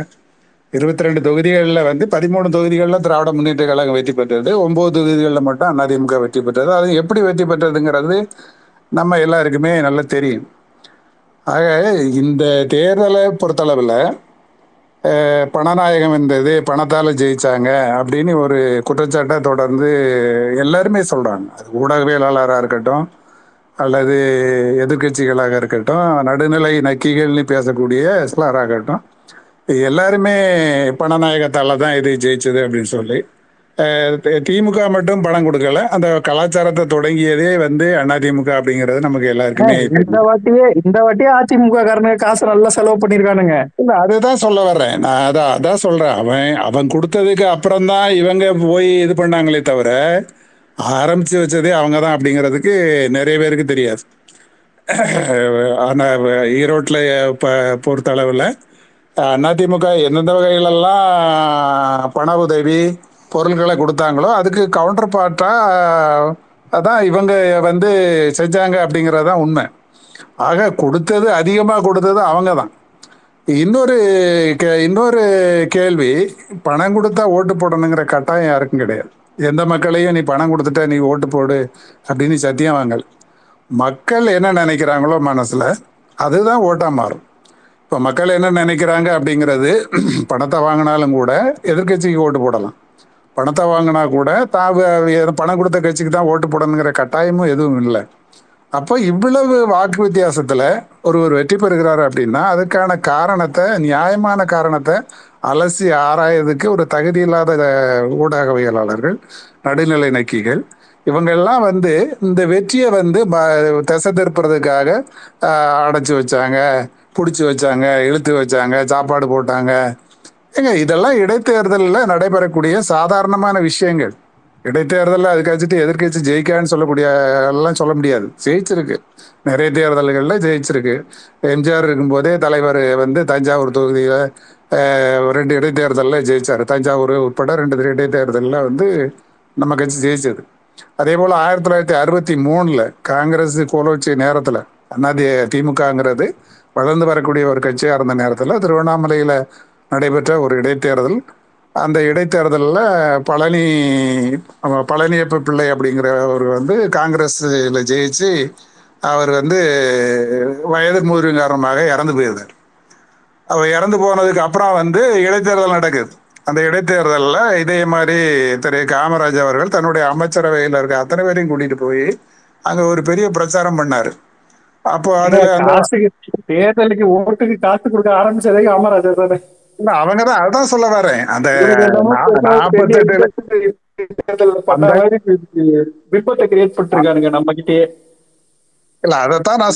நாற்பத்தி எட்டு லட்சம் ரூபாயில குடிநீர் திட்டம் தருவோன்னு சொல்லிட்டு ஓட்டுக்கு பணம் கொடுத்து ஆரம்பிச்சு வச்சது ஆயிரத்தி தொள்ளாயிரத்தி அறுபத்தி மூணுல ஆரம்பிச்சு வச்சாங்க.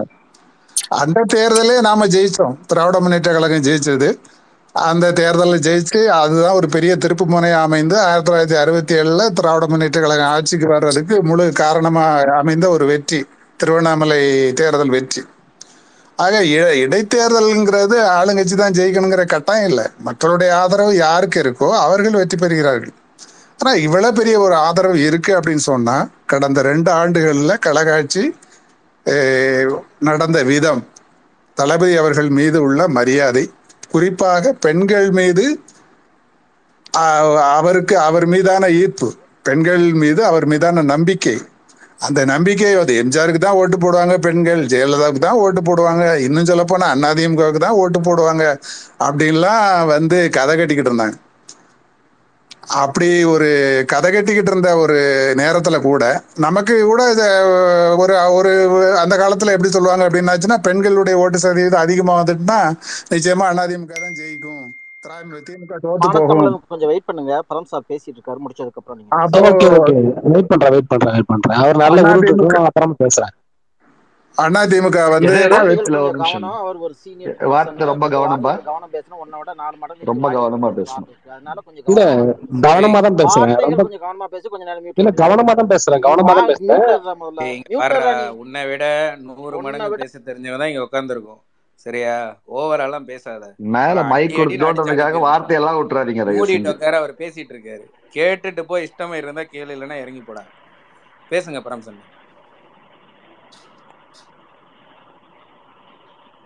பரம்சன் பேசுங்க. பரம்சன் அன்மியூட் பண்ணிட்டு பேசுங்கனா, மியூட்லயே இருக்கே தொடர்ந்து பேசுறீங்கன்னு நினைக்கிறேன். அன்மியூட் பண்ணிட்டு பேசுங்க பரம்சன்.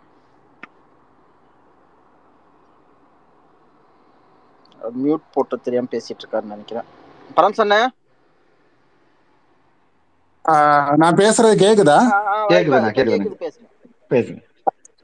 இப்படி வந்து பெண்கள் வந்து அதிமுகவுக்கு தான் ஓட்டு போடுவாங்க, பெண்களுடைய ஆதரவு அதிமுகவுக்கு தான் இருக்கும் அப்படிங்கிற ஒரு ஒரு பிம்பத்தை வந்து தலைவர் அவர்கள் உடைத்து காட்டியிருக்கிறார். எந்த இந்த ஈரோடு இடைத்தேர்தலை பொறுத்தளவில் பெண்களுடைய வாக்கு சதவீதம் தான் அதிகமான வாக்கு அதிகமாக பதிவாயிருக்கு. ஆக பெண்டைய ரிசல்ட்டை பார்க்கும்போது எந்த அளவுக்கு பெண்கள் திமுகவுக்கு வாக்களித்து இருக்கிறார்கள் அப்படிங்கிறத வந்து நாம் வந்து புரிந்து கொள்ளலாம். அதுக்கு சாய் அரு நிறைய விளக்கங்களெல்லாம் சொல்லிட்டார். சாய் பேசுகிறத நான் முழுமையாக கவனித்து வந்தேன். அவர் அவரே நிறைய கேள்விகளுக்கெல்லாம் பதில் சொல்லிட்டார். எனக்கு இப்போ இருக்கக்கூடிய ஒரே ஒரு இது வந்து என்னுடைய பதில் என்னென்னா, பணம் கொடுத்தது எல்லாருமே பணம் கொடுத்தாங்க. அதே மாதிரி உண்மையாக வந்து தீவிரமாக வேலை வேலை பார்த்தாங்க, நாதாக உட்பட எல்லா கட்சியுமே வந்து தீவிரமாக வேலை பார்த்தாங்க.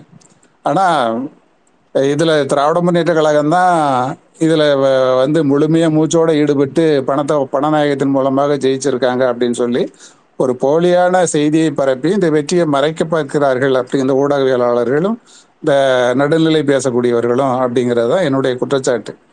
மக்களுடைய பெருவாரியான ஆதரவு என்பது கடந்த இரண்டாண்டு கால ஆட்சியினுடைய சாதனைகளுக்காக வழங்கப்பட்ட தீர்ப்பாகத்தான் இந்த பார்க்குறேன். இந்த தீர்ப்புங்கிறது தொடரும். அதிமுகங்கிற கட்சி இருக்குமா இல்லையா அப்படிங்கிறதெல்லாம் ரெண்டாவதான கேள்வி. ஏன்னா அவர்களுடைய சிங்க அவருடைய கோட்டை மேற்கு மண்டலங்கிறது அதிமுகவுடைய கோட்டையாக பார்க்கப்பட்ட தொகுதி. கடந்த தேர்தலில் கூட அந்த அறுபத்தி மூணு தொகுதிகள் ஜெயிப்பதில் பெரும்பாலான இடங்கள் வந்து அந்த பகுதியில் தான் பெறப்பட்ட பெறப்பட்டது. அப்படிப்பட்ட ஒரு இடத்திலே திமுக திராவிட முன்னேற்ற கழகம் அல்ல, திராவிட முன்னேற்ற கழக கூட்டணி இவ்வளவு பெரிய மாபெரும் வெற்றி பெறுவது என்பது மக்களுடைய ஒரு ஒருமித்த ஆதரவு என்ற என்ற கோணத்தில் தான் நான் பார்க்குறேன். இது வந்து நான் ஏற்கனவே கேட்ட கே சொன்ன பதில் தான். பணம் கொடுத்தா ஓட்டு போடணுங்கிற கட்டாயம் எதுவுமே கிடையாது. மக்களுடைய தீர்ப்பு என்னவோ அதை மதிக்க கற்றுக்கொள்ள வேண்டும், அதை மதிக்க வேண்டும் என்று கேட்டுக்கொள்கிறேன். நன்றி, வணக்கம். நன்றி, நன்றி பரம்ஸ். கண்டிப்பா கண்டிப்பா பரம்ஸ் சார் என்ன சொல்லுங்க. இல்ல இவனுங்க இப்ப வந்து இவ்வளவு மூக்க சிந்துறானுங்களே, திமுக காசு செலவு பண்ணிடுச்சு, திமுக காசு வாங்கி காசு கொடுத்து ஓட்டு வாங்கிடுச்சு. ஆர் கே நகர் தேர்தல்ல டிடிவி தினகரன் பைசா செலவு பண்ணல. அப்ப நின்னவரு ஒன்றிய செயலாளர், அவரு இருக்கிறதுலயே என்ன சொல்றது பொருளாதார ரீதியா ரொம்ப ரொம்ப பின்தங்கிய ஒரு கேண்டிடேட். ஆனா தொகுதியில எல்லாருக்குமே தெரிஞ்ச ஒரு கேண்டிடேட் அவரு. அவரு தோத்த போது, அவரு அப்ப திமுக டெபாசிட் இழந்த போது இதே வாய்கள் என்ன பேசுச்சுன்னா திமுக அவ்வளவுதான் முடிஞ்சுது, மூணாவது இடத்துக்கு தான் வந்திருக்குது, டெபாசிட் கூட வாங்கல, இதெல்லாம் எப்படி இவங்களெல்லாம் எப்படி நம்பி மக்கள் வருவாங்க, ஸ்டாலின் அவ்வளவுதான், ஸ்டாலின் இனிமேல் சிஎம்ஏ ஆக முடியாது, இத்தனை பேச்சும். இன்னைக்கு காசு கொடுத்துட்டாங்க காசு கொடுத்துட்டாங்கன்னு கதற அத்தனை ஊடகவியலாளர்களும் சொன்னது நாம் தமிழர்கள் நாம் தமிழர் ஜோம்பி உட்பட. ஏண்டா திமுக கொடுத்தா மட்டும் உங்களுக்கு கசக்குதே, மத்தவங்க கொடுத்தா இனிக்குதா? அடே அதிமுகவும் சேர்ந்து கொடுத்தாலும் சொல்றாங்க எல்லாருமே. ஊத்த மூடிட்டு கர்றா அவர் பேசுறாருல, பேசுங்க. நீ பேசுனா அதே வார்த்தையை நானும் பேசிடுவேன்டா. கீழே அக்கா தங்கச்சிகளும் இருக்காங்க, அதனால உங்களுக்கு எல்லாம்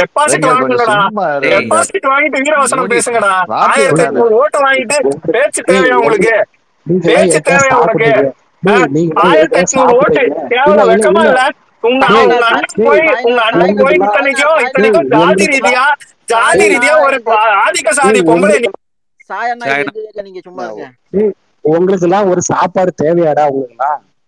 உங்களுக்கு எல்லாம் உங்களுக்குலாம்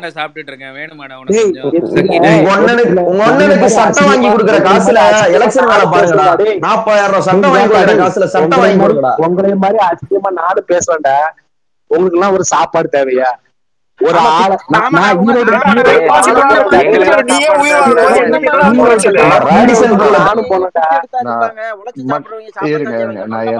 மியூட் பண்றேன், நான் எல்லாரையும் மியூட் பண்றேன். ஒரு நிமிஷம் இருங்க. எதுக்கு இப்படி சண்டை மாதிரி கட்டிட்டு இருக்கீங்க? ஒரு பைத்தியக்காரன் உள்ள வந்துட்டான்றதுனாலயா? பாரு எல்லாரும் எவ்வளவு அமைதியா பேசிட்டு இருந்தாங்க, நீ நல்ல வார்த்தையை விட்டு எவ்வளவு இதா இருப்பாரு. சும்மா நமக்கே எப்படி இருக்குன்னா கீழே இருக்கிறவங்களுக்கு எப்படி இருக்கும் மாதிரி பேசிட்டு இருக்காங்க. திமுக அதிமுக நீங்க எல்லாம் வாங்கின வாக்குன்னா ஓட்டு வாங்க வக்கில் இல்ல இல்ல இல்ல வெங்கர் வெங்கர் சைலண்டா ஒரு நிமிஷம். நான் மியூட் போட்டதுக்கு காரணம் வேற. எப்பா நீ பேசுறது என்ன முழுசா பேசு, இந்த நடுவுல இன்னொருத்தர் பேசும்போது உள்ள ஊடால போந்து பேசாரு, புரியுதா? அப்படி பேச அப்படி அப்படி மானங்கட்டு போய் இருக்க முடியாதாடா? அப்படி மானங்கட்டு போய் இல்ல இன்னொரு வெங்கர் சும்மா இருடா ஒரு நிமிஷம். சீமான் மியூட் போட்டு பேசாரு. இருங்க இருங்க வெங்கர் இரு. சீமான் என்ற எச்சக்கல நாய் அவன். சீமான் வெங்கர் இரு. அவனோட எச்ச பொறுக்கி திங்கற நாய் நீ வந்து என்ன? வெங்கர் கொஞ்சம் சும்மா இரு. நீ எக்ஸைட் ஆயிட்டா என்ன பேசுறேன்னு உனக்கு தெரிய மாட்டேங்குது. வெயிட் பண்ணுங்க. அவனே போய்ட்டான் விடுங்க. எதுக்கு நீங்க ட்ரிகர் ஆயிட்டு இருக்கீங்க? நான் ட்ரிகர் நான் ட்ரிகர் ஆல நீ தான் அவனை ட்ரிகர் பண்ற. தேவையில்லாத சண்டை போட்டுட்டு இருக்காதீங்க தயவு செஞ்சு. ஏற்கனவே அவன் ஏற்கனவே தேர்தல் திமுகவை எந்த அளவுக்கு இவனுக்கு கேவலப்படுத்தினானுங்கன்றது எல்லாருக்குமே தெரியும். திமுக மட்டும் இந்த வேலை கூட்டிட்டு போகணும்னு நினைக்கிறானுங்களா அவனுங்க? புரியல எனக்கு. சாய் சாய் குக்கர் குடுக்க கூட வக்கு இல்லையா? குக்கர் குடுக்க கூட வக்கு இல்லையா திமுகன்னு கேட்டாங்க. அதே கேட்கலாம்ல. நாற்பதாயிரம் ரூபாய் சட்டம் வாங்கி கொடுக்க உங்களுக்கு எல்லாம் வக்கு இருக்கு, ராடிசன் ப்ளூல புக் பண்ணி கொடுக்க வக்கு இருக்கு, ஏன் மக்களுக்கு அங்க கேடருக்கு வாங்கி கொடுக்க வக்கு இல்லையா?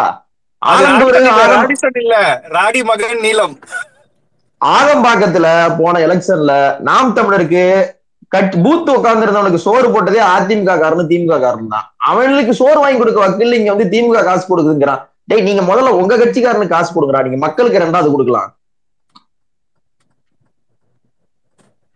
நாங்க காசெல்லாம் கொடுக்க மாட்டோம், பயிற்சி தான் கொடுப்போம். பயிற்சிக்கு ஒரு பயிற்சி கட்டணம் இருக்குல்ல, அது வாங்கி அவனுக்கு கொடுக்கணும்யா, நாங்க கொடுக்க வேண்டாம்.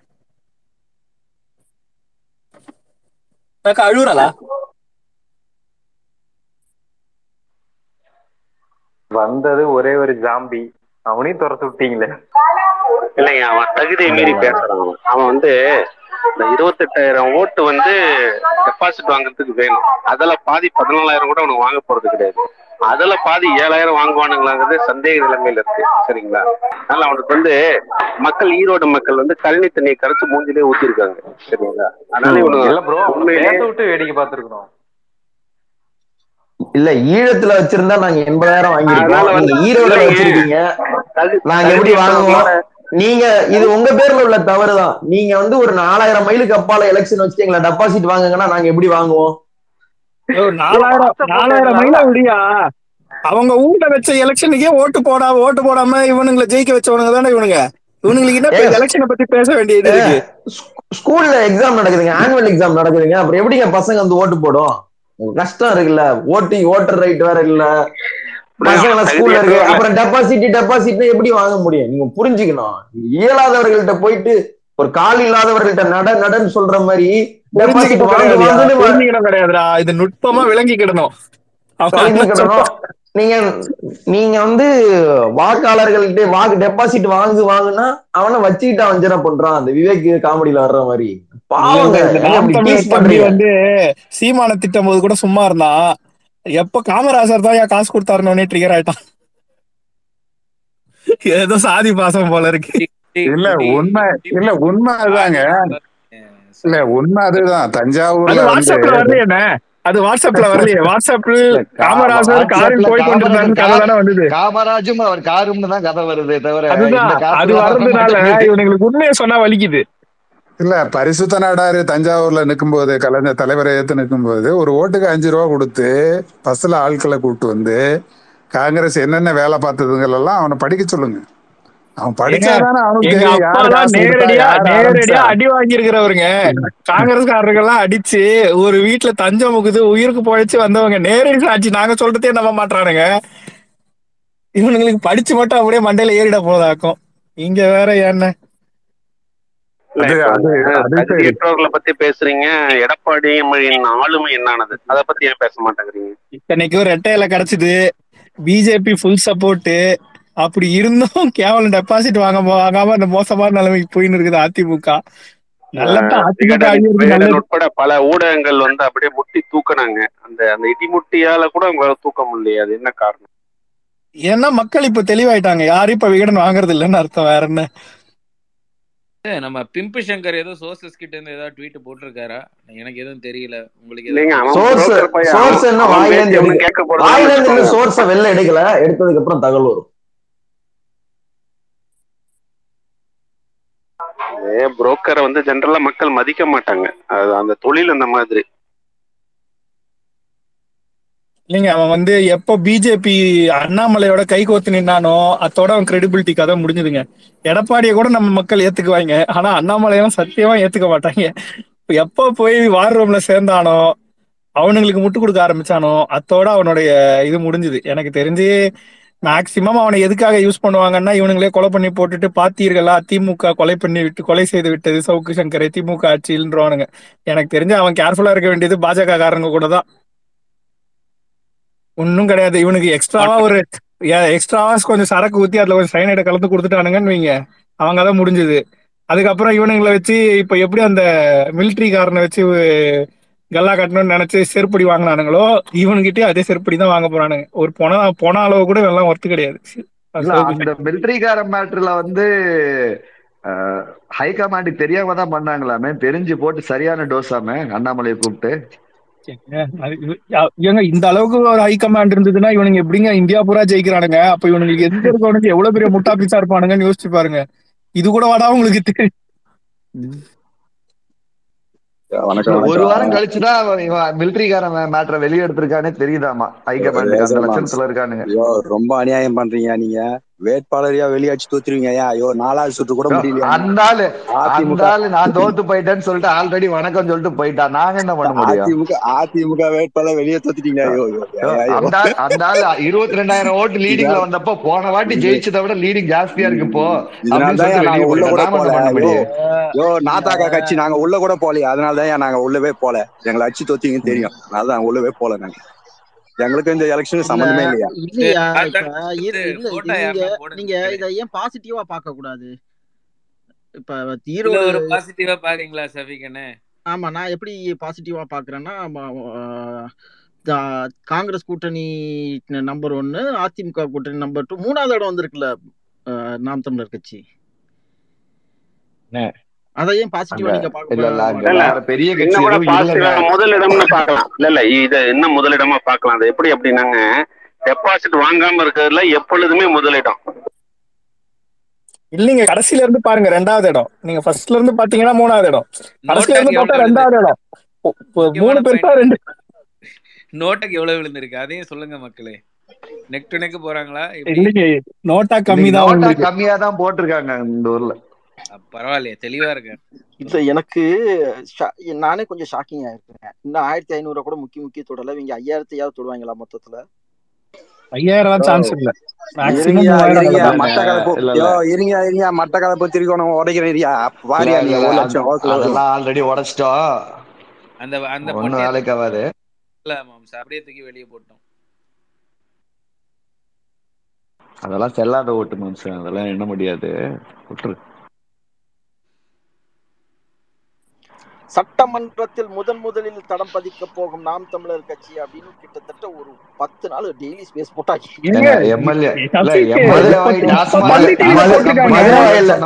மதுரை வாயில நாளுக்கு நாலு ரூம் கட்டி அதுக்கு சட்டமன்றம் பேர் வச்சு அதுல போய் தடம் பதிக்க வேண்டியதான்.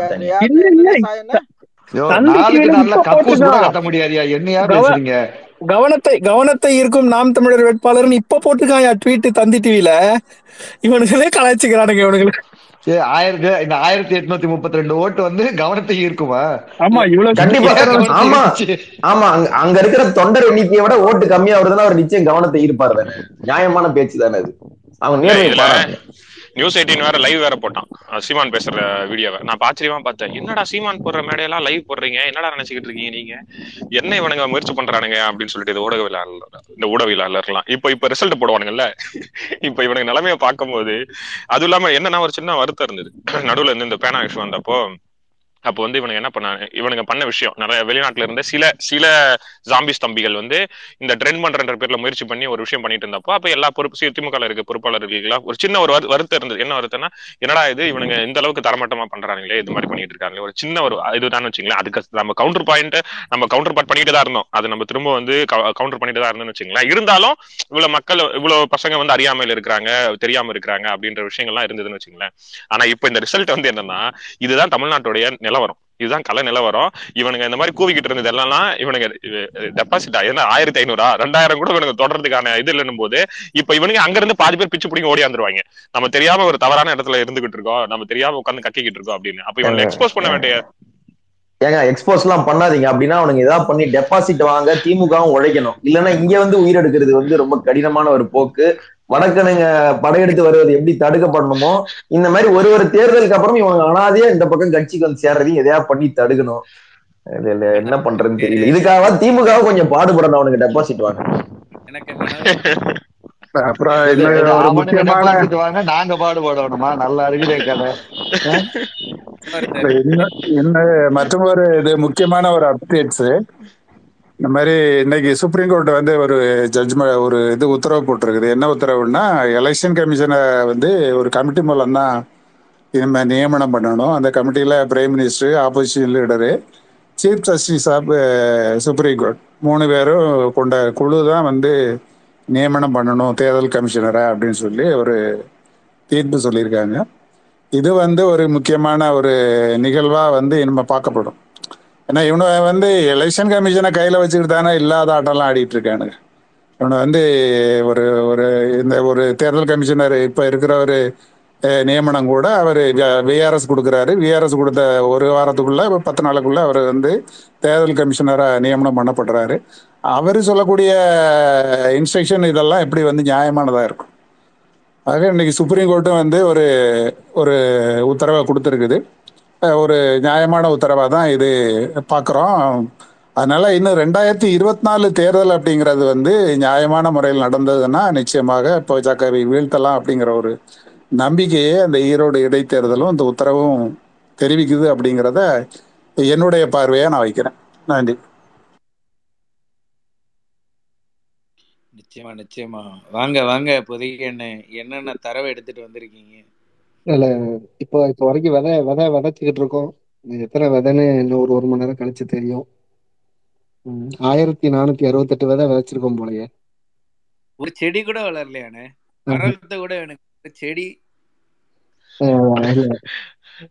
இத்தனை வருஷமாவா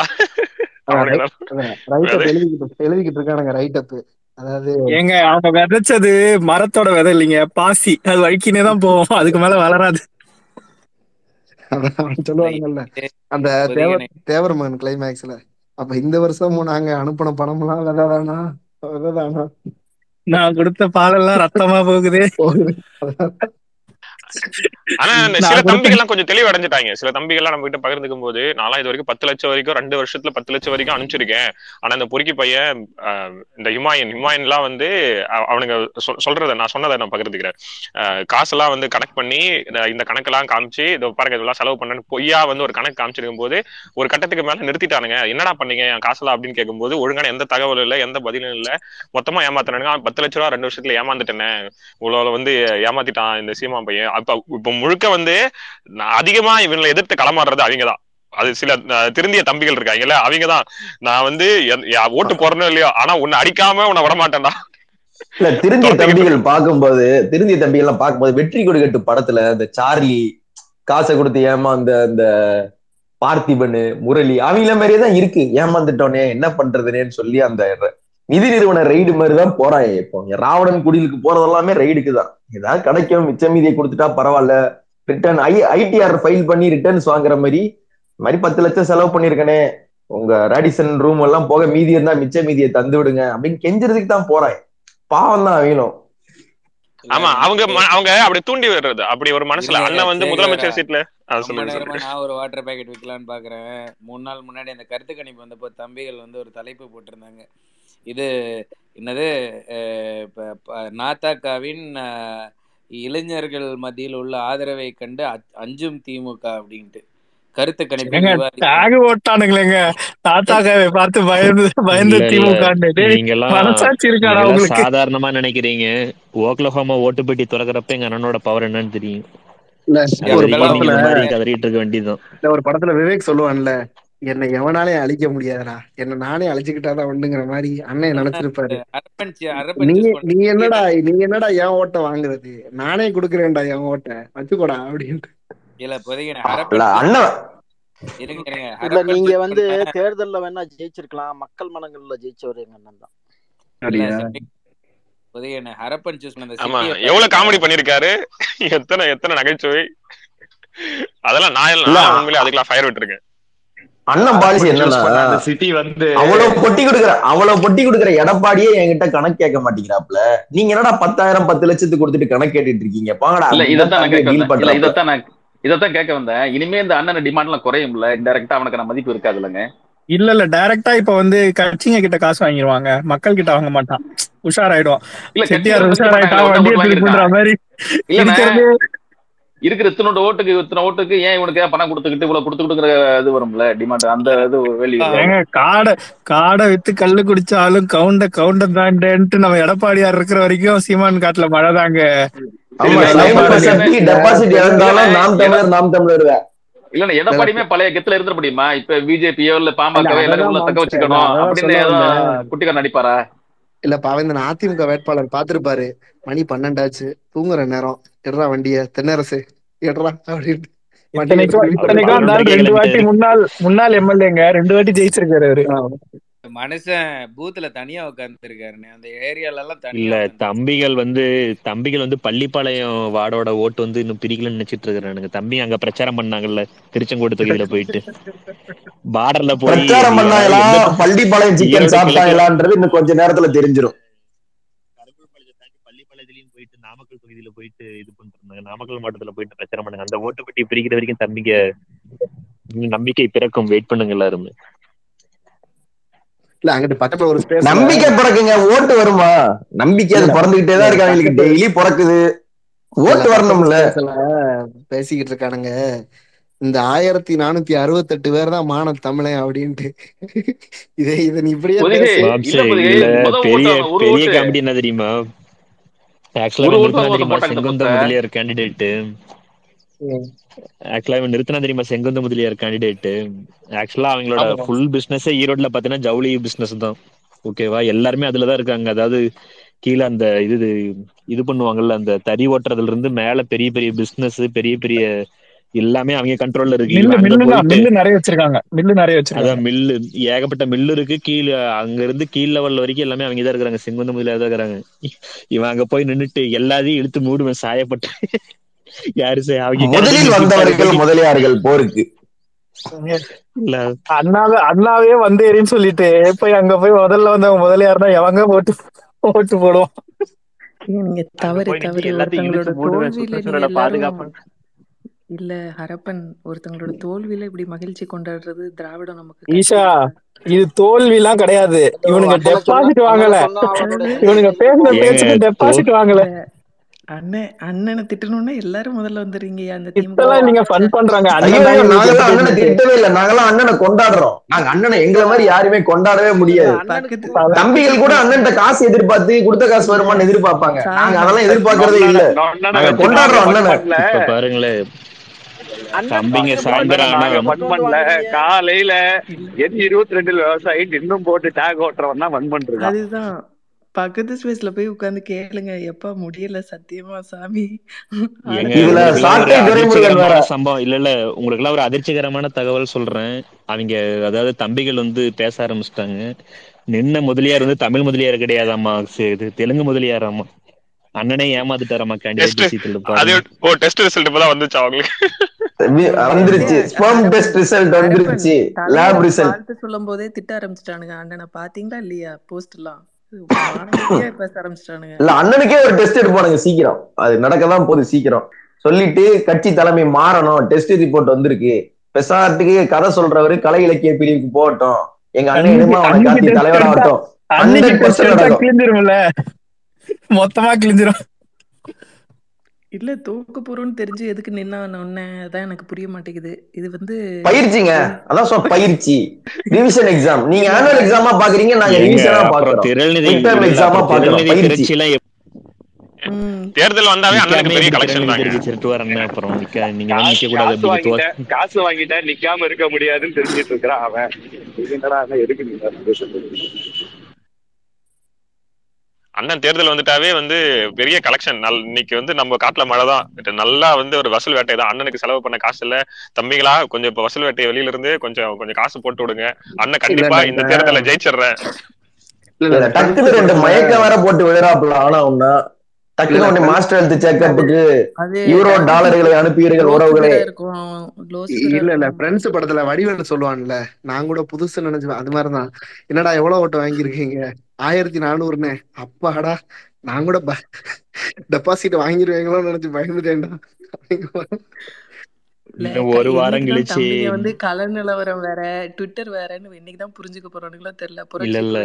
அது இல்லாம இன்னும் ஒரு வாரம் கழிச்சு இதுல சாட்டை சாட்டை துரைமுருகன் இதுல இனப்பகை தீர்க்க வருகிறோம் ஈரோட்டுக்கு அப்படி இதெல்லாம் ஆயிரத்தி நானூறுமா தீர்த்துட்டானுங்க. இல்ல சாயமா தீர்த்துட்டானுங்க பணநாயக வென்றதுன்னு சொல்லிக்கிட்டு இருக்கானுங்கல்ல. போன சட்டமன்ற தேர்தலில் இவனுங்க என்ன பண்ணானுங்க, பணங்களுக்கு கருப்பட்டி இதெல்லாம் கொடுத்தானுங்க. இப்ப இதெல்லாம் விட்டு கொடுக்கலாமா? இல்ல நான் கேக்குறேன், பணம்னு கொடுத்தானே சீமானே பணநாயகத்தை கொடுத்துதான் வெல்ல முடியும்.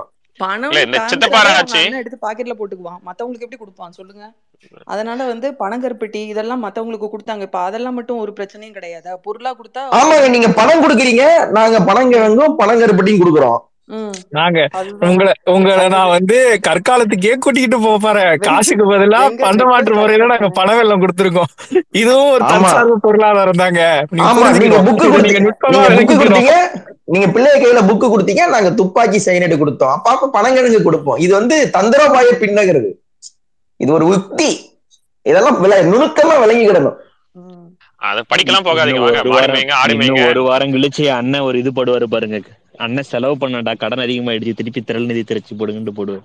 ஒவ்வொரு எலெக்ஷனுக்கு அப்புறமா இது கண்டிப்பா பண்ணுவான். இந்த தடவையும் போடு பிச்சை எடுக்கிறேன். ஆமா நான் பிச்சை தான் எடுக்கிறேன்னு வந்து நிப்பா. இன்னும் வெக்கமே எல்லாம் இன்னொரு போயிட்டில பரதேசி இல்ல புதைய ஈஷாக்கா அந்த அடி வாங்க நானுங்கள ஒரு நாள். அதுக்கு அடுத்தது ஒரு ஸ்பேஸ் போட்டு கதர் நானுங்க தெரியுமா. அப்ப சொன்னாங்க பாத்தீங்களா அண்ணன் போறதெல்லாம் மக்கள் உங்களுக்கு தான் ஓட்டு உங்களுக்கு தான் ஓட்டுன்னு சொல்றாங்க. அதை பார்த்து இவனுக்கு வயிற்றுச்சல் சொன்ன ஒருத்தன் கூட ஓட்டு போடலடா டேய். திமுக காரணங்களுக்கு வயிற்றுச்சல் எல்லாம் வளர்றோங்கிறது இல்ல. அதான் போற இடத்துல எல்லாம் வந்து மக்கள் கத்துறாங்களாம், அப்படியே தொண்டை ஆழ ஆழத்துல இருந்து கத்துறாங்களாம், உங்களுக்கு தான் எங்க ஓட்டு உங்களுக்கு தான் எங்க ஓட்டுன்னு சொன்ன ஒரு பையன். அண்ணன் வந்து அண்ணன் ஒரு பத்து வருஷத்துக்கு முன்னாடி வந்து சொன்னாரு எனக்கு சின்ராசு கட்டதுரை எனக்கு ஓட்டு போடுறவங்க எல்லாம் வந்து ஸ்கூல்ல படிச்சுக்கிட்டு இருக்கிறாங்க, அவன் மட்டும் வந்தான் இங்க வந்து தலைகீழ் புரட்சி நடக்கும் அப்படின்னாரு. அந்த பத்து வருஷமா படிக்கிற அந்த ஸ்டூடெண்ட் யாருன்னு கொஞ்சம் கேட்டு சொல்லுங்க. வயசு வரல தம்பி இந்த குழந்தைங்களுக்கு எல்லாம் கேள்வியே தப்பு இல்ல. நான் ஒரு டயலாக் அடிச்சுக்கிறேன். டயலாக் தான் ஆட தெரியாத சிலுக்கு கால்ல சுலுக்குன்னுச்சா அந்த மாதிரி இவனுங்க வந்து இவனுங்க தோத்ததுக்கு திமுக குறை சொல்லிட்டு உனக்கு உனக்கு ஒழுங்கா ஸ்ட்ராட்டஜி பண்ணி ஜெயிக்க தெரியல. புதிய தலைமுறையில அண்ணா இப்படி பேசினாருங்க அப்படி பேசினாருங்க அது அதுக்கப்புறம் கலைஞர் இப்படி பண்ணாரு அப்படி பண்ணாருன்ட்டு எல்லாம் பேசிக்கிட்டே வந்துட்டு பேசிட்டே இருந்தான். கடைசியில அந்த நெறியாளர் கார்த்திகேயன் கடுப்பாயிட்டு என்னங்க நீங்க திராவிட கட்சிகள் எதிர்க்கிறேன் அப்படிங்கிறீங்க, வந்ததுல இருந்து திமுக மட்டும் சொல்லிட்டு இருக்கிறீங்களே, எம்ஜிஆர் ஜெயலலிதா பத்தி பேசவே மாட்டேங்கிறீங்களேட்டான். அது வந்து அது இல்ல இல்ல நாங்க மொத்தமா திராவிட கட்சிகள் தான் சொல்றோம், அப்ப அவங்க பேரை மட்டும் பயன்படுத்தவே மாட்டேங்கிறீங்களே.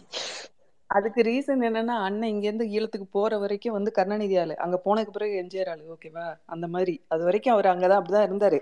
அங்க போய் மேதகு சொன்னதுலதான் அரண்டுட்டாரு. கருணாநிதி எந்த அளவுக்கு வந்து கலைஞர் வந்து இவங்களுக்கெல்லாம் துரோகம் பண்ணியிருக்காரு அப்படின்னு சொன்னதுல தான் அண்ணனுக்கே வந்து ஒரு ஒரு அந்த இதே கிடைச்சது, ஒரு வெளிச்சமே கிடைச்சது. அண்ணனுக்கு ஆமக்கறி தான் இல்ல இல்ல சுத்தமான நாட்டு மாட்டு பால்ல செஞ்ச ஓட்டு வந்து இருபத்தி ரெண்டாயிரத்தி எழுநூத்தி சுத்தமான நாட்டு மாட்டு பால்ல செஞ்ச ஓட்டு கலப்படம் இல்லாத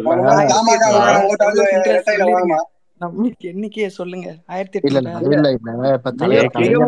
ஒரு சந்தேகம் என்னன்னா அந்த புரோக்கர் கூட்டணிகள் எல்லாம் ஒண்ணு சேர்ந்தா கூட டெபாசிட் அளவுக்கான ஓட்டு வருமா? அப்படி ஏதாவது எலெக்ஷன் கமிஷன் கெஞ்சி எங்க அண்ணனுக்கு ஒரு வாய்ப்பு கொடுக்க வாய்ப்பு இருக்கா?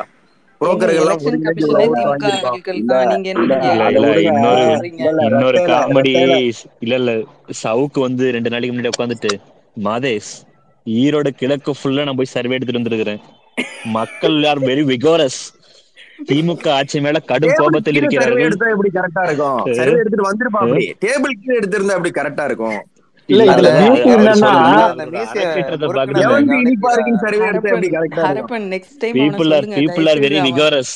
இந்த ஆட்சிக்கு எடப்பாடி ஆட்சியே பரவாயில்ல ஈரோடு மக்கள் எல்லாம் சொல்றாங்க. புலனாய்வு பண்ணட்டும் தயவுசெய்து, இங்கிலீஷ் வேணா பேச வேணாம்னு சொல்லிருங்க. இல்ல இல்ல இதுல பியூட்டி என்னன்னா இந்த தேர்தல் நடத்தினது வந்து சென்ட்ரல் எலெக்ஷன் கமிஷன், ஆனா இவனுங்க எல்லாம் வந்து தமிழ்நாடு எலெக்ஷன் கமிஷனை திட்டிட்டு இருக்கானுங்க. டே எங்களுக்கு அதுக்கு சம்பந்தம் இல்லடா. மனசாட்சின்னு ஒண்ணு இருந்தா நாடாளுமன்ற தேர்தல் சட்டமன்ற தேர்தல் கவுன்சிலர் தேர்தலுக்கு வித்தியாசத்தை சொல்ல சொல்லுங்க. அதுக்கப்புறம் அவனால இயலாததை வந்து நீங்க திரும்ப திரும்ப பண்ணிட்டு இருக்கீங்க.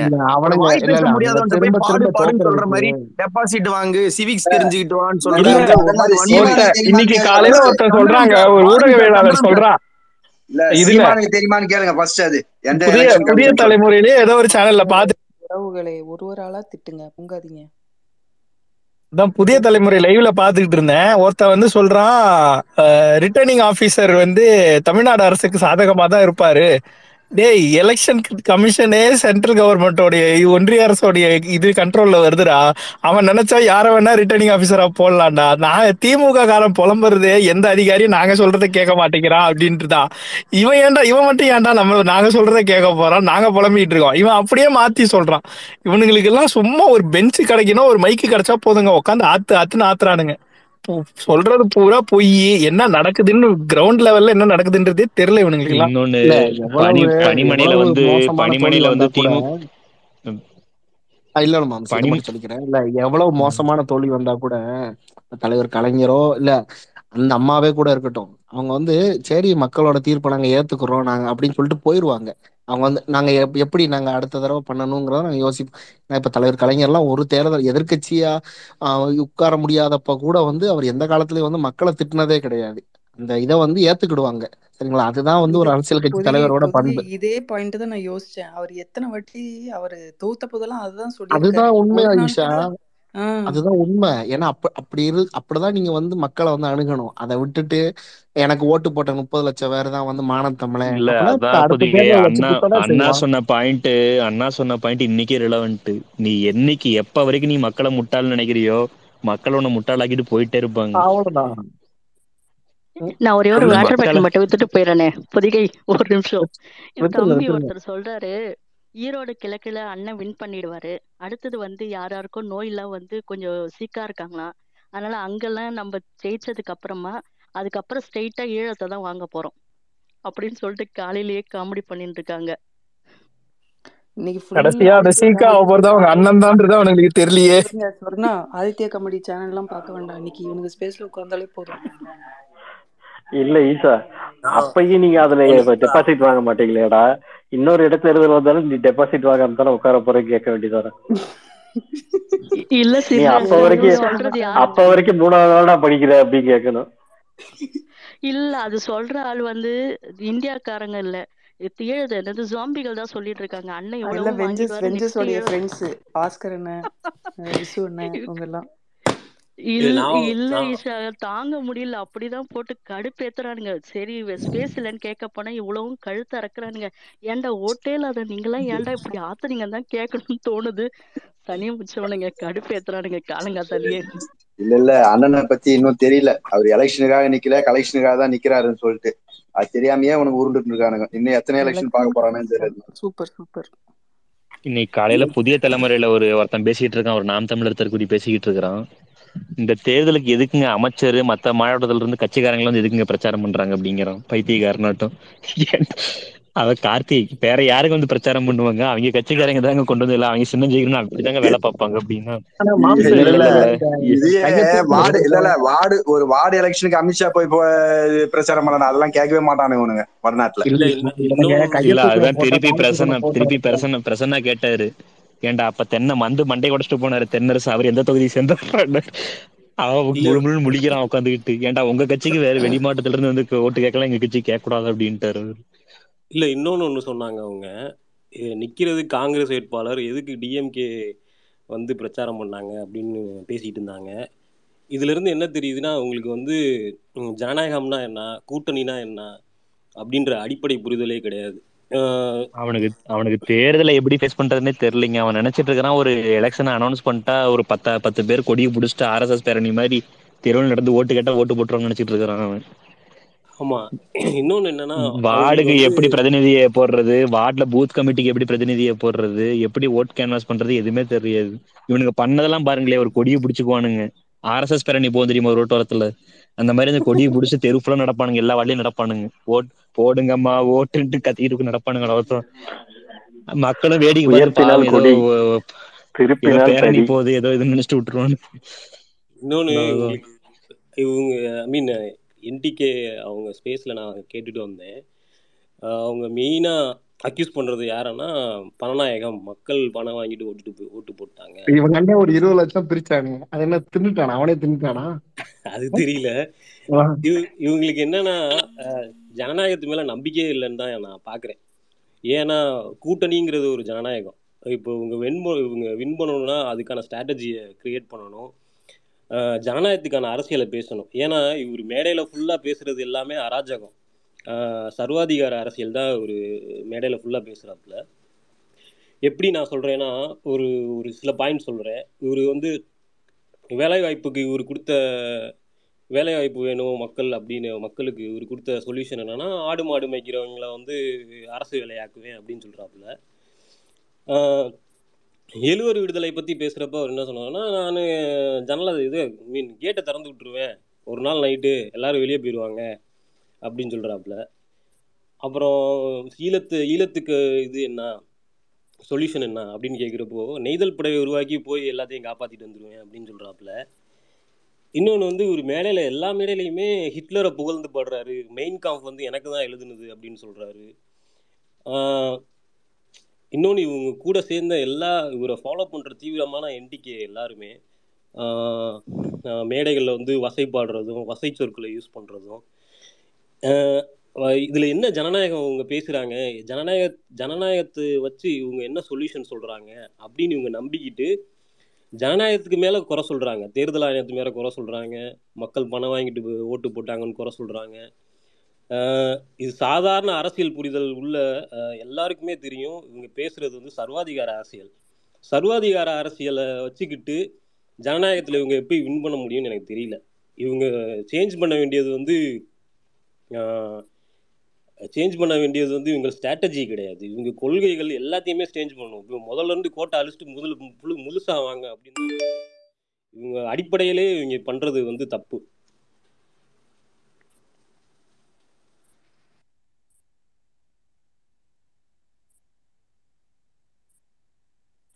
முப்பத்தொன்பதாயிரத்தி எழுநூத்தி ஐம்பத்தஞ்சு காங்கிரஸ் டிஎம்கே ஏடிஎம்கே பதிமூணாயிரத்தி ஐநூத்தி பதினஞ்சு புரியல. இந்த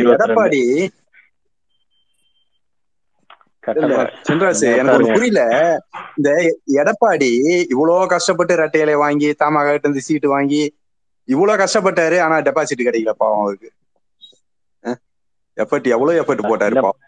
இல்ல பத்து சுற்று இருக்கு, பொறுங்க அஞ்சு சுற்று தான் இதா இருக்கு. இதுல இதுல அவனோட டிவி இல்ல இதுல அவனுக்கு டிவி டிபேட்ல சொல்லுவானுங்க அதிமுக அடிமைங்க, இது வந்து திமுக நின்று இருந்தா இன்னும் கொஞ்சம் ஃபைட்டு கரெக்டா இருந்திருக்கும், இது எங்களுக்கு காங்கிரஸ் எல்லாம் ஒண்ணுமே இல்லை அப்படின்னானுங்க. திமுக நின்று இருந்தா இலையே கருகிட்டு இருக்கும் போல இருக்கு சுத்தமா. இல்ல இதுல இன்னொரு காமெடி என்னன்னா, தென்னரசோ ஈரோடு கிழக்குல தென்னரசோட பேஸ் வந்து கருங்குல்பாளையம் அந்த சைடுல இருக்கிற ஓட்டு தான், எங்க சமூக ஓட்டு அங்கதான் அவர் அதிகமா எப்பயும் ஓட்டு வாங்குற ஏரியா இருக்கு. ஆக்சுவலா அந்த பெட்டியே திறந்து அங்கேயே ஓட்டு வரலன்னு சொன்னோடனே கிளம்பி போயிட்டாரு, பதினொன்றையே கிளம்பி போயிட்டாராமோ, இதுக்கு மேல இங்க இருந்து என்னத்தரா என்றதை பாக்குறது அப்படின்ட்டு.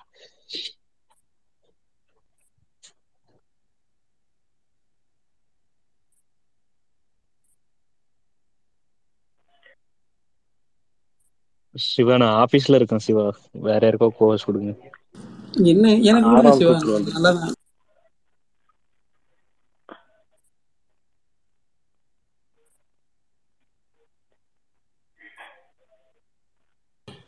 ஈழ விடுதலை அரசியல் பேசுறீங்களா யாராச்சும்?